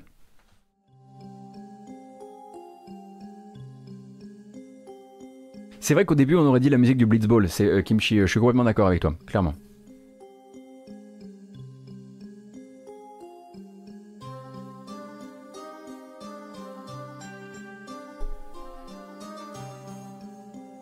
Donc euh, vous me direz hein, si vous avez décidé de jouer à Bamrang durant votre week-end, en famille éventuellement pour, pour ridiculiser les enfants. Est-ce que j'ai du Toshinden dans ma playlist? Euh, Je crois que j'ai, du Battle Arena Toshinden dans la playlist de la bamboche. Oui, bien sûr, bien sûr. Mais je crois qu'il n'est pas sorti depuis longtemps. Mais je crois qu'on l'avait déjà dégainé il y a peut-être durant le mois de janvier. Est-ce qu'il est compatible Steam Remote Play? Euh, Ah, c'est à vérifier ça pour Bamrang.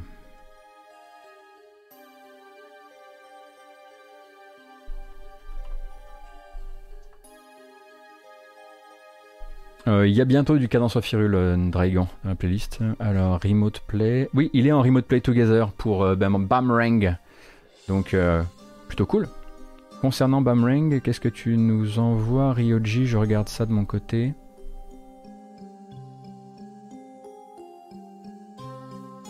Donc, c'est développé en Suisse par Lululu Entertainment. Non, mais les gars, on a déjà Mimimi. Maintenant, il y a Lululu.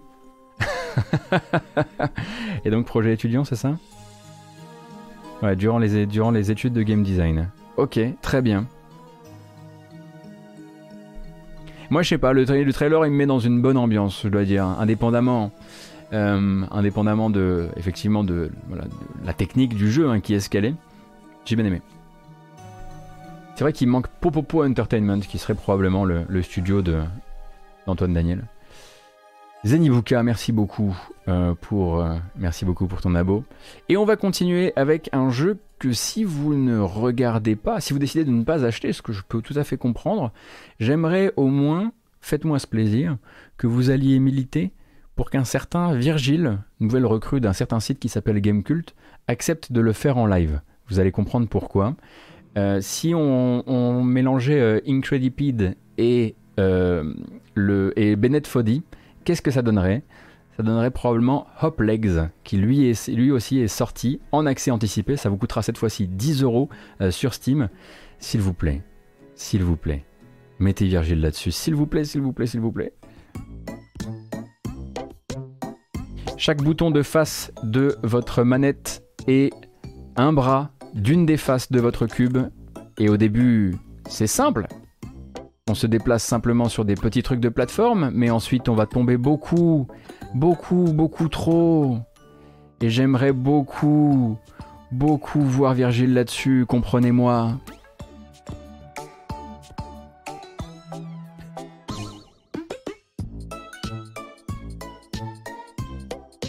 Avec un éditeur de niveau, bien sûr, et du Steam Workshop pour les vrais sadiques. Alors la DA, effectivement, voilà, on va pas non plus, on va pas s'extasier dessus, c'est sûr. Mais à mon avis, ça m'a l'air d'être un bon jeu du démon. Alors évidemment, hein, là je vous ai mis la bande-annonce sans, les, sans les, streamers qui hurlent, parce que c'est un jeu à streamers qui hurlent. Mais il y a des streamers qu'on a envie de voir hurler là-dessus. C'est sorti hier sur Steam également en accès anticipé. Non, parce que l'important, c'est pas le moment où les gens grimpent. L'important, c'est le moment où ils tombent. Et vous avez une démo tout à fait, vous avez une démo gratuite Pitmull du jeu euh, disponible si vous n'avez pas envie de débourser directement les 10 balles euh, pour euh, l'accès anticipé. si vous voulez, ou alors si vous avez quelqu'un qui vient, j'allais dire qui vient chez vous ce week-end, non c'est pas trop l'ambiance en ce moment, mais et que vous aimez pas, hein, vous pouvez le mettre là-dessus. C'est complètement un getting over it like. C'est le jeu de Speedoo, ouais. Ouais, effectivement. Ce sera le, bas, ce sera le main event de Speedoo. On est en train de monter un bel événement en tout cas.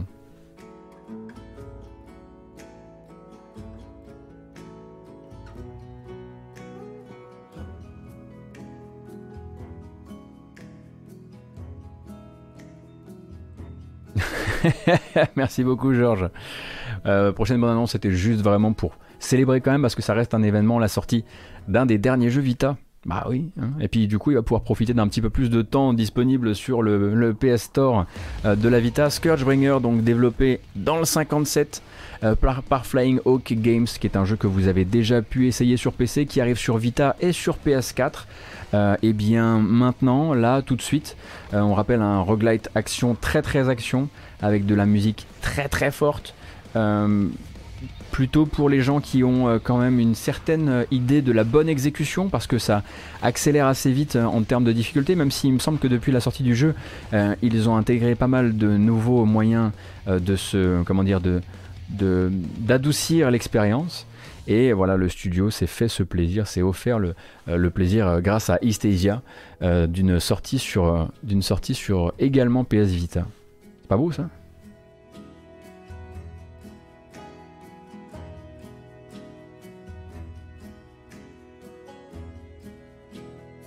Est-ce qu'il est cross-buy? Bonne question. On va regarder ça tout de suite.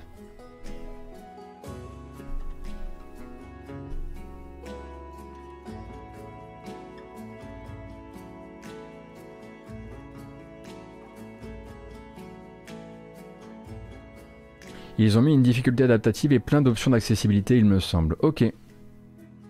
Le nom du jeu avec les boomerangs s'appelle... non, non, Eloise Mushroom. Non, non, c'est du bait. c'est du bait, tu essaies de nous avoir. Oui, c'est un jeu mosellan, le mot. Développé... Euh... Sur un Metz ou à Thionville Sur un Metz, euh, Flying Hawk. Sur un Metz.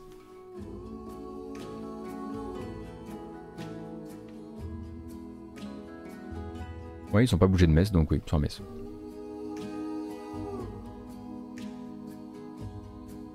Euh, je ne trouve pas. Ah voilà, la question du cross-buy.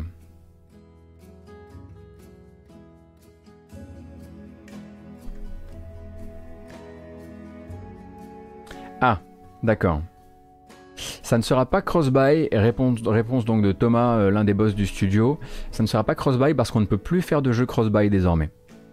C'est sa réponse, une réponse Twitter qui date du 30 mars. Euh, donc on imagine que peut-être que les changements actuels euh, des, des, différents écosystèmes font qu'on ne peut plus faire de cross-buy avec la Vita. J'imagine qu'il avait envie de le faire.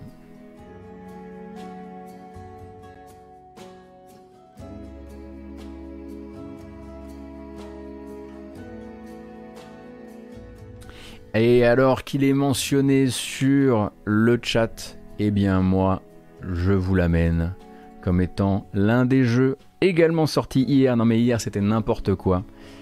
Turnip Boy Commits Tax Evasion. L'histoire d'un petit légume qui a fait des mauvais choix financiers.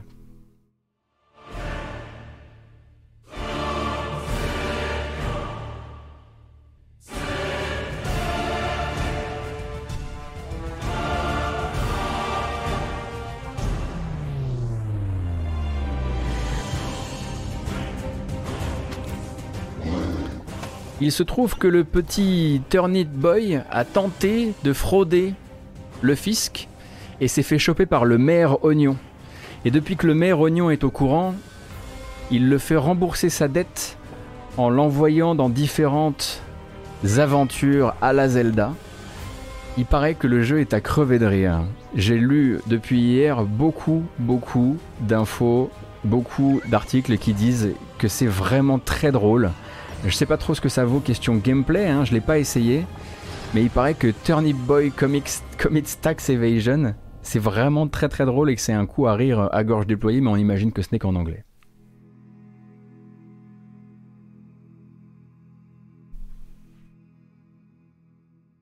Navet Adventures Balkany Edition. Et le droit à l'erreur, exactement, c'est vrai ça. Une petite bêtise, trois fois rien. On n'est pas tous bons avec les papiers. Hein.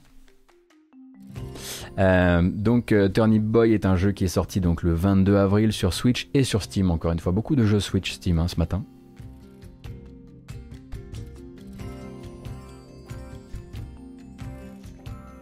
Il y a une trad française? Ah bah super Novea, Fake, merci beaucoup. Super, parfait. Une fois que j'ai pas vérifié.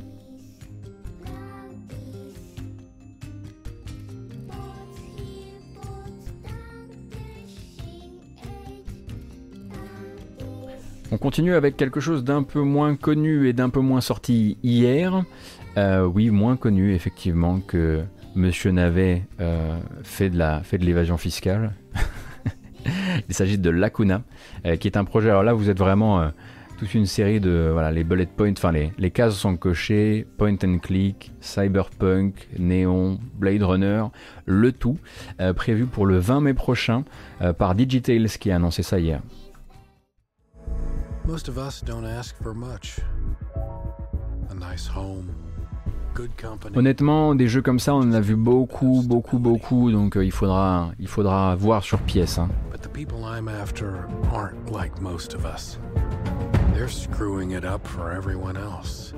Ça nous rappelle beaucoup Tales of the Neon Sea, par exemple, en termes d'apparence.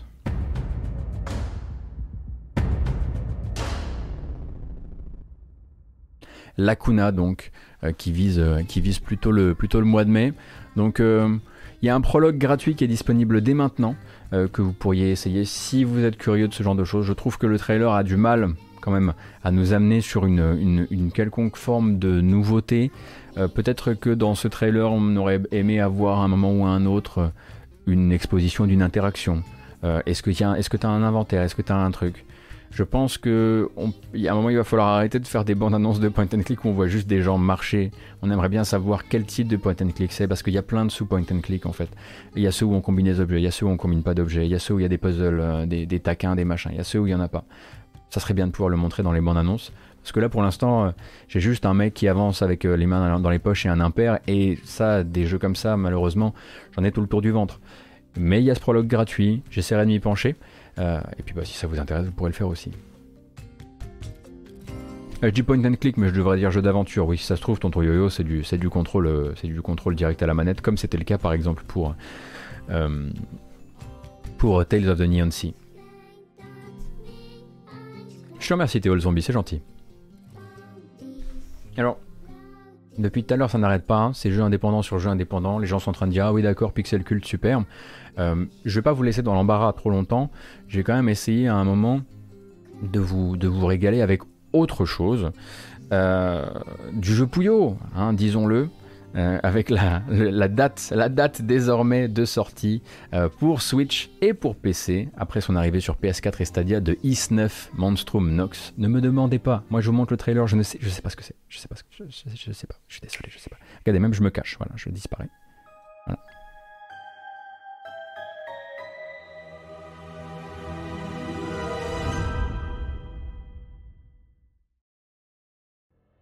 What is real is defined by what is not. Who one is is defined by who one isn't. One must accept these truths if they wish to live and learn and grow. It was in this prison where my dreams and my reality. Donc c'est effectivement l'épisode qui se passe sur une île prison, donc Monstrum Nox.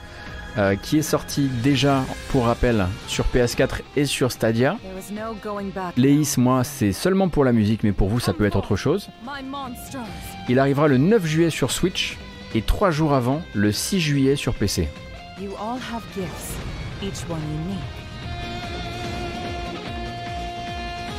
The Grimwald Knox. It is a realm where the line between the worlds of human and monster becomes obscured. And if you should die in this realm, your souls will wander it for the rest of eternity. That is the curse which all of you monsters must bear. You'll obey me here on, or you'll regret it. East 9, Monstrum Nox. Waouh, la voix off, elle était énervée. East Night. Monstrum Nox. C'est quand même vachement mieux que Shatter All Expectations, quand même. J'ai préféré cette voix off là, moi, pour tout vous dire. Je me confie un petit peu.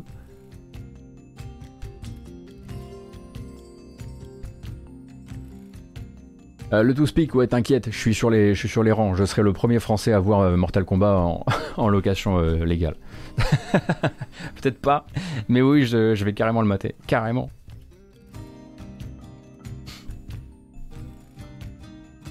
Et donc une on parle de Nacon, mais parfois on peut parler des jeux de Nacon aussi. Ça va nous changer. Euh, effectivement, hier, durant la matinale d'hier, j'aurais pu l'incorporer hier, mais ça aurait été un peu à la sauvage. Euh, on a eu une nouvelle bande-annonce pour Blood Bowl 3, qui Blood Bowl 3, par euh, acquisition de Cyanide par Nacon, eh bien, est un projet voilà, chapeauté entièrement par Nacon, anciennement Big Ben. Blood Bowl 3, on va peut-être refaire un tout, un tout, petit peu de contexte si vous ne connaissez pas. Dans l'univers de Warhammer, donc dans l'ancien monde de Warhammer, il y a un sport qui s'appelle le Blood Bowl très librement inspiré du football américain, euh, qui est donc un jeu tactique au tour par tour, où le but c'est certes de mettre euh, une balle euh, éventuellement dans l'embut, mais peut-être aussi de casser quelques gueules. Et donc nouvelle bande-annonce qui est centrée sur l'une des nouvelles équipes de cet épisode, enfin nouvelles équipes, oui, de cet épisode-là, les Orques Noirs. The Black Orcs are the strongest and most powerful of all the orcs. Many believe their name comes from their dark green skin, but it is more likely to have come from their dour demeanor and alors, pour tout vous dire, je trouve que le jeu entre alors il faudrait que je revérifie avec des dans des vidéos, mais je trouve que le jeu entre Blood Bowl 2 et Blood Bowl 3 a perdu en couleur pour devenir une sorte de boue un peu marronasse. Est-ce qu'il était si terne Blood Bowl 2 ou est-ce qu'il y avait plus ce côté un peu euh, chasuble fluo?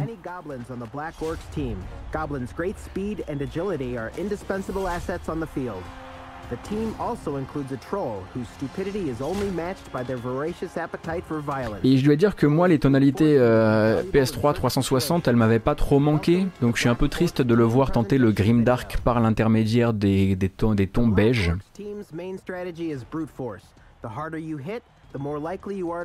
Jouer en KO le ballon, je ne le connais pas. Oui, effectivement, hein, vous n'êtes pas obligé de jouer le ballon, vous pouvez aussi jouer la tête de vos adversaires.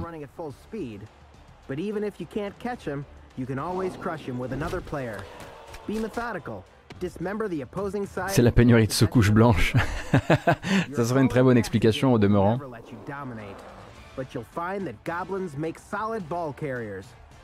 Et donc Blood Bowl 2 qui euh, Blood Bowl 3 pardon qui est toujours attendu pour le mois d'août de cette euh, année sur PS5, sur Series, sur PS4, sur One, sur Switch et sur PC euh, va très probablement nous proposer une série de bandes annonces dans les temps à venir centrées sur surtout et avant tout les nouvelles équipes.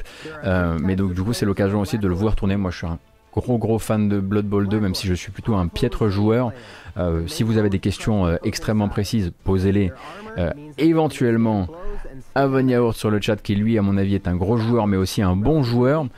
et il adore Nako en plus, ça tombe bien. Mais content de voir enfin du gameplay du jeu, même si je dois dire que j'aurais rêvé quelque chose d'un peu plus d'un peu plus coloré pour sa pour sa DA, parce que c'est c'est l'endroit où on se marre quoi normalement Blood Bowl dans l'univers du dans l'univers de Warhammer quoi. C'est là où on, on peut se permettre on peut se permettre justement de les peindre, de les peindre comme si c'était des, comme si c'était des joueurs de foot en fluo. C'est littéralement le but, quoi. Donc je suis un peu déçu, je dois dire.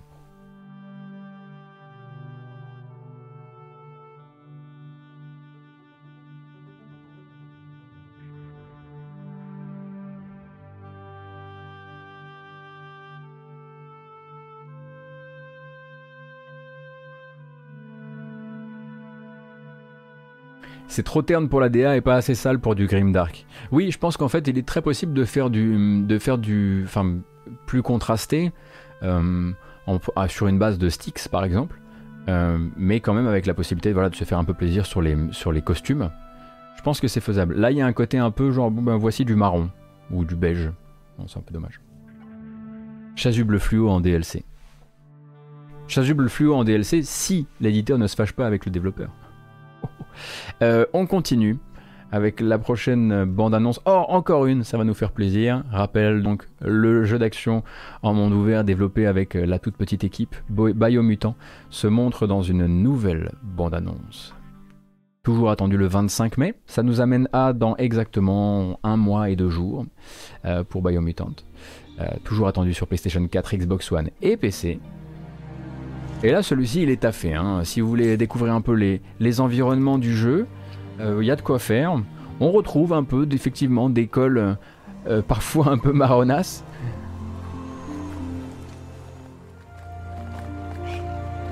Et donc on rappelle que c'est un action RPG dans un futur où ce sont des bestioles qui ont muté. Alors si vous êtes allergique aux furies, ça va être un problème, je vous préviens tout de suite. Mais il a... Il commence à savoir comment se présenter, hein. J'espère qu'il va être chouette, ouais, moi aussi.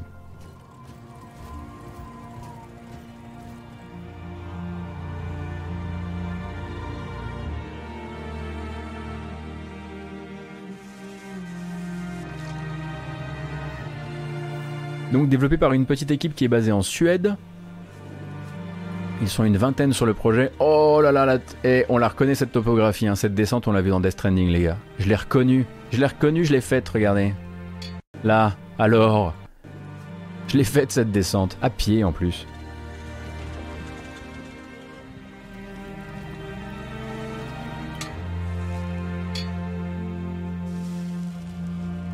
Il a une bonne ambiance en tout cas.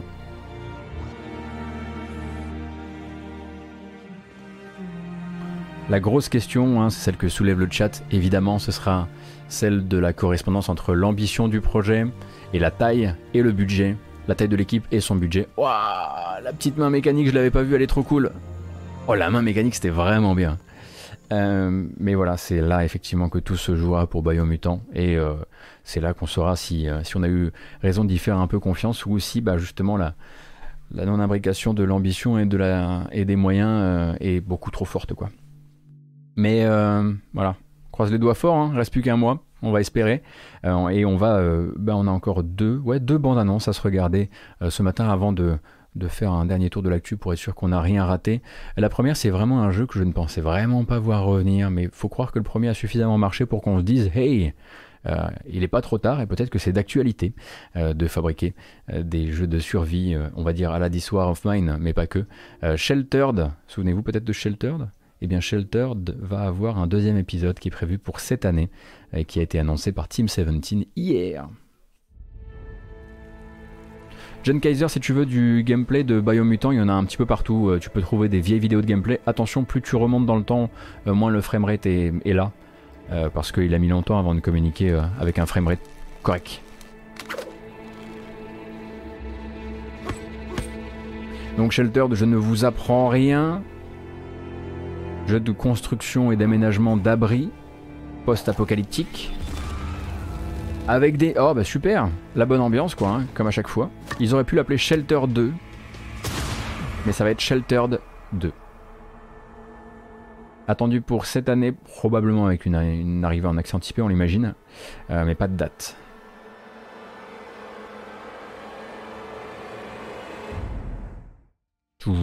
Ça fait peur. Est-ce que c'est la source d'inspiration de Fallout Shelter? Euh, Il y en a beaucoup, euh, mais oui, ça. Il, fut un temps, voilà, où il y a eu toute une série de jeux un petit peu comme ça, euh, d'aménagement, d'aménagement en vue de coupe, de, d'abri. Il y avait Shelter, il y avait quoi d'autre?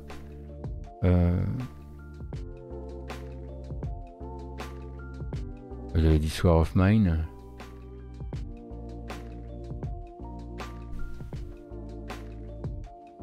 Oxygen Not Included est arrivé beaucoup plus tard et puis avec lui euh, son propre set de son propre set de système. Oui, le jeu survivaliste qui a l'air euh, bof, là dont on a parlé il y a pas longtemps de chez Playway, bon lui aussi il fait pas partie de la première génération.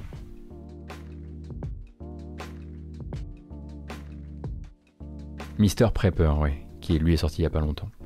Et ensuite on va regarder la bande-annonce d'un jeu français qui s'est montré hier, c'était pas la première fois qu'on pouvait le voir, mais cette fois-ci, il y avait une bande-annonce un petit peu, euh, comment dire, cinématique, en tout cas pour une partie de la bande-annonce. Ça s'appelle Tandem A Tale of Shadows et c'est une histoire, donc c'est un puzzle platformer où vous allez contrôler deux personnages, une enfant qui s'appelle Emma et Fenton, son ours en peluche, avec un changement, vous allez voir, du placement de la caméra selon le type de personnage que vous euh, dirigez. Et une ambiance qui au début essaie d'aller chercher, on le ressent, un peu du Little Nightmares. Attendu pour 2021 là aussi, euh, pas plus d'informations.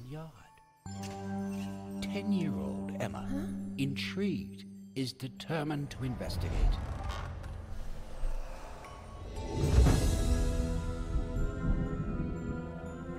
Donc développé par le studio Monochrome Paris.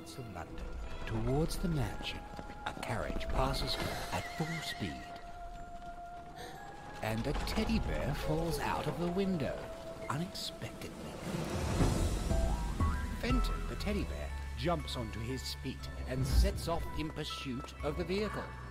Without thinking twice, Emma joins the race, launching after him. Et vous allez voir qu'une fois qu'on arrive au gameplay, il va falloir, euh, il va falloir accepter la petite, euh, le petit changement d'ambiance parce qu'au niveau des animes de gameplay, euh, il y a du boulot à mon sens. Il y a un truc qui coince, mais c'est le puzzle design qui fera foi.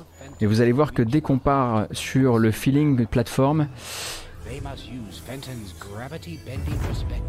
to solve hop, lui il est sur les murs, elle elle est sur le sol.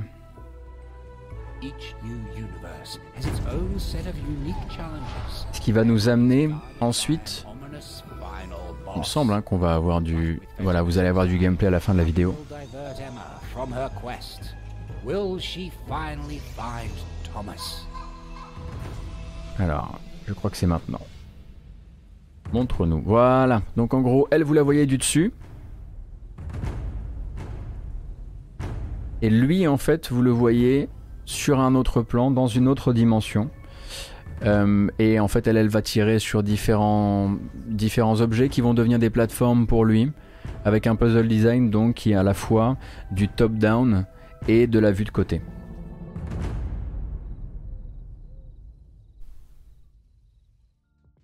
Il y a une deuxième vidéo de gameplay qui est disponible sur la fiche Steam du jeu si vous voulez.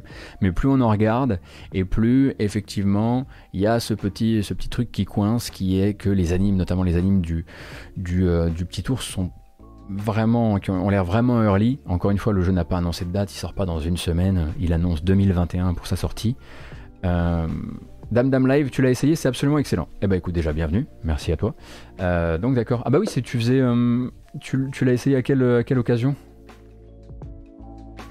Parce que c'était, ouais, parce que je vois sur le chat qu'il y a des gens qui disent qu'ils l'ont vu durant le, durant l'AG French Direct.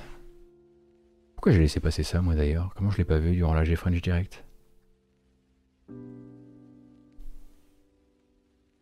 Je faisais l'interview à Made in France et ils avaient une build. D'accord, d'accord, d'accord. Donc voilà, donc euh, c'en est terminé, terminé. Graou, merci beaucoup pour le gift à Dame Dame. Donc merci beaucoup. Euh, c'en est terminé pour les bandes annonces. Je vais peut-être vous en passer une dernière un peu en, en bonus avant qu'on passe sur l'actu de la musique de jeux vidéo parce que j'ai pas grand chose à vous raconter. Juste, voilà, hein, puisque celui-ci est sorti pendant qu'on était en train de lancer cette, euh, matinale. Euh, il y a une bande-annonce de lancement pour les versions PlayStation 5 et Xbox Series de Judgment. Je sais, je sais que vous êtes des gros gros fans de Judgment, ou en tout cas qu'il y a des gros fans de Yakuza qui attendent peut-être leur tour pour Judgment. Du coup, bande-annonce, et puis ensuite on va parler de VGM.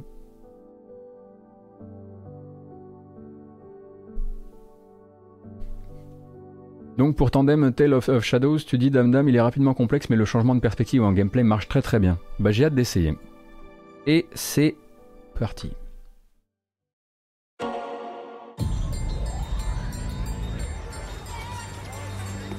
Gunfights, murderer on the loose. The city's a mess. Donc c'est l'arrivée aujourd'hui des versions PS5 Series. Il me semble que vous n'avez pas de mise à niveau gratuite pour celui-ci.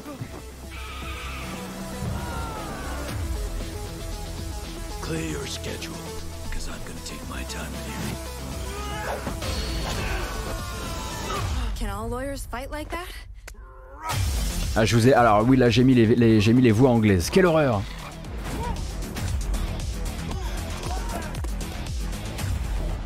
Like there's only one way out of this, guys. Let's go!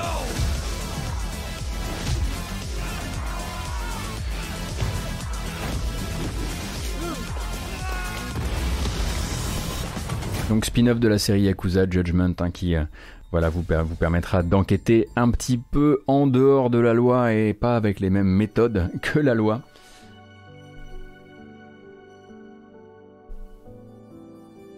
Et, euh, et donc c'est disponible dès à présent sur PS5 et Series.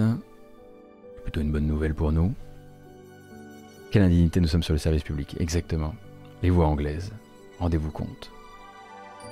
Allez, on est parti pour quelques courtes, courtes, courtes informations.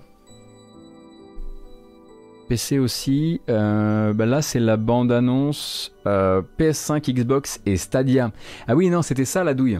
C'était ça la douille, c'est qu'il n'y a pas de version PC mais il y a une version Stadia. C'était lui, hein. C'était lui qui avait ce problème, il me semble. et je pense que ça n'avait pas plu à tout le monde d'ailleurs.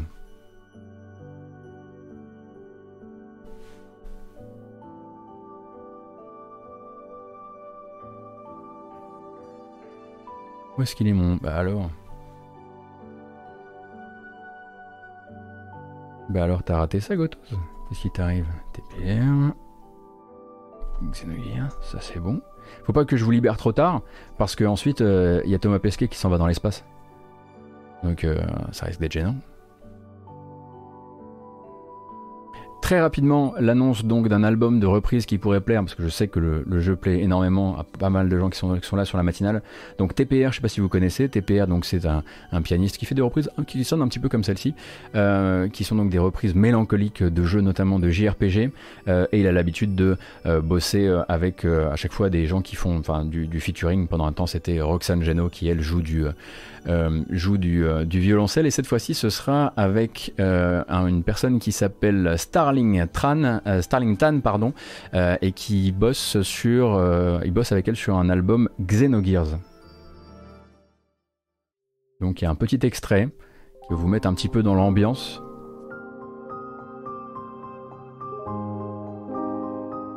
Donc qui va être qui va être sorti dans les temps prochains, mais vous avez ce premier extrait.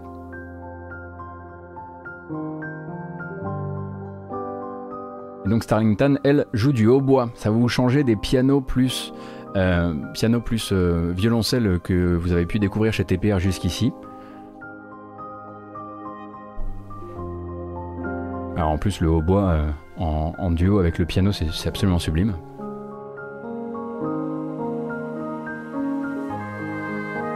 Donc on va tranquillement surveiller ça. Et puis bah, si vous voulez découvrir vraiment hein, le, les, débuts, euh, les débuts de l'aventure TPR, euh, ça se trouve sur Spotify, euh, sur YouTube. Il y a eu des, albums Final Fantasy, Chrono Trigger, Dark Souls entre autres. Et, euh, et on regardera ça dans les temps à venir. Mais l'info, la seule, la vraie, celle qui vous intéresse, je le sais. Si, je le sais c'est que Konami a posté une vidéo ce matin. Si. Konami a une, euh, a une surprise pour vous. C'est les 35 ans du Konami Code. Et pour fêter les 35 ans du Konami Code, plutôt que de sortir un pachinko, eh ben ils ont sorti une mixtape. Konami. Mixtape. Une mixtape de hip-hop Lofi. Hommage aux, à l'âge d'or, à Gradius, à Salamander, à Goemon ou encore à Twinbee. Vous en avez pour 30 minutes de vidéos sorties euh, sur la chaîne YouTube de Konami. C'est sorti ce matin. Ça s'appelle donc euh, Lofi Hip Hop for Chill Study Relaxing Beats évidemment, mais avec Konami devant.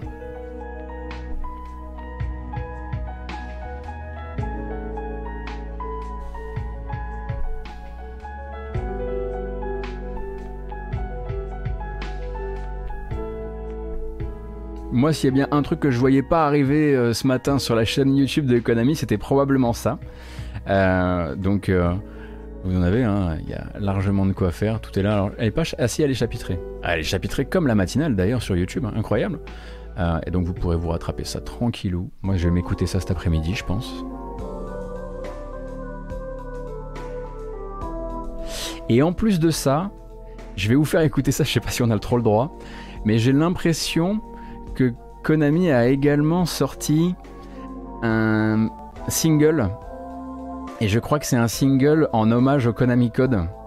Et je crois que ça vient d'arriver sur les plateformes d'écoute. Et c'est par un artiste japonais qui s'appelle Meiyo. Et c'est une chanson. Et je, crois que, je crois que vous avez besoin d'entendre ça pour euh, vous mettre en jambe pour votre week-end. Je vous préviens, c'est, c'est pas du lofi. Euh, c'est pas du lofi hip-hop hein, à ce moment-là. Ça va nous changer un peu. Euh, voilà, je préfère, je préfère être clair. On y va.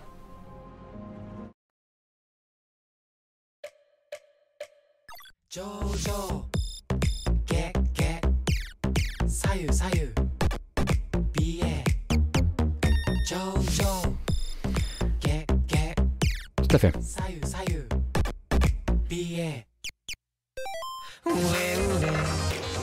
Ça là, c'est la bamboche Konami.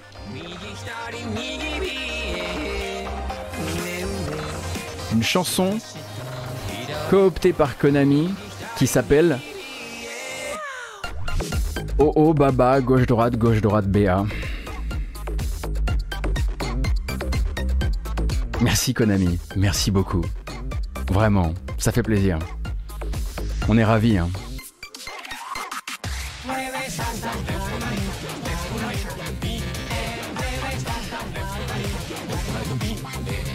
Non, c'est sûr, c'est sûr.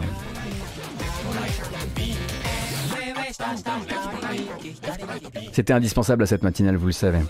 Il est 11h28, ça va être l'heure pour moi de vous remercier d'avoir été là ce matin encore une fois pour la matinale jeu vidéo.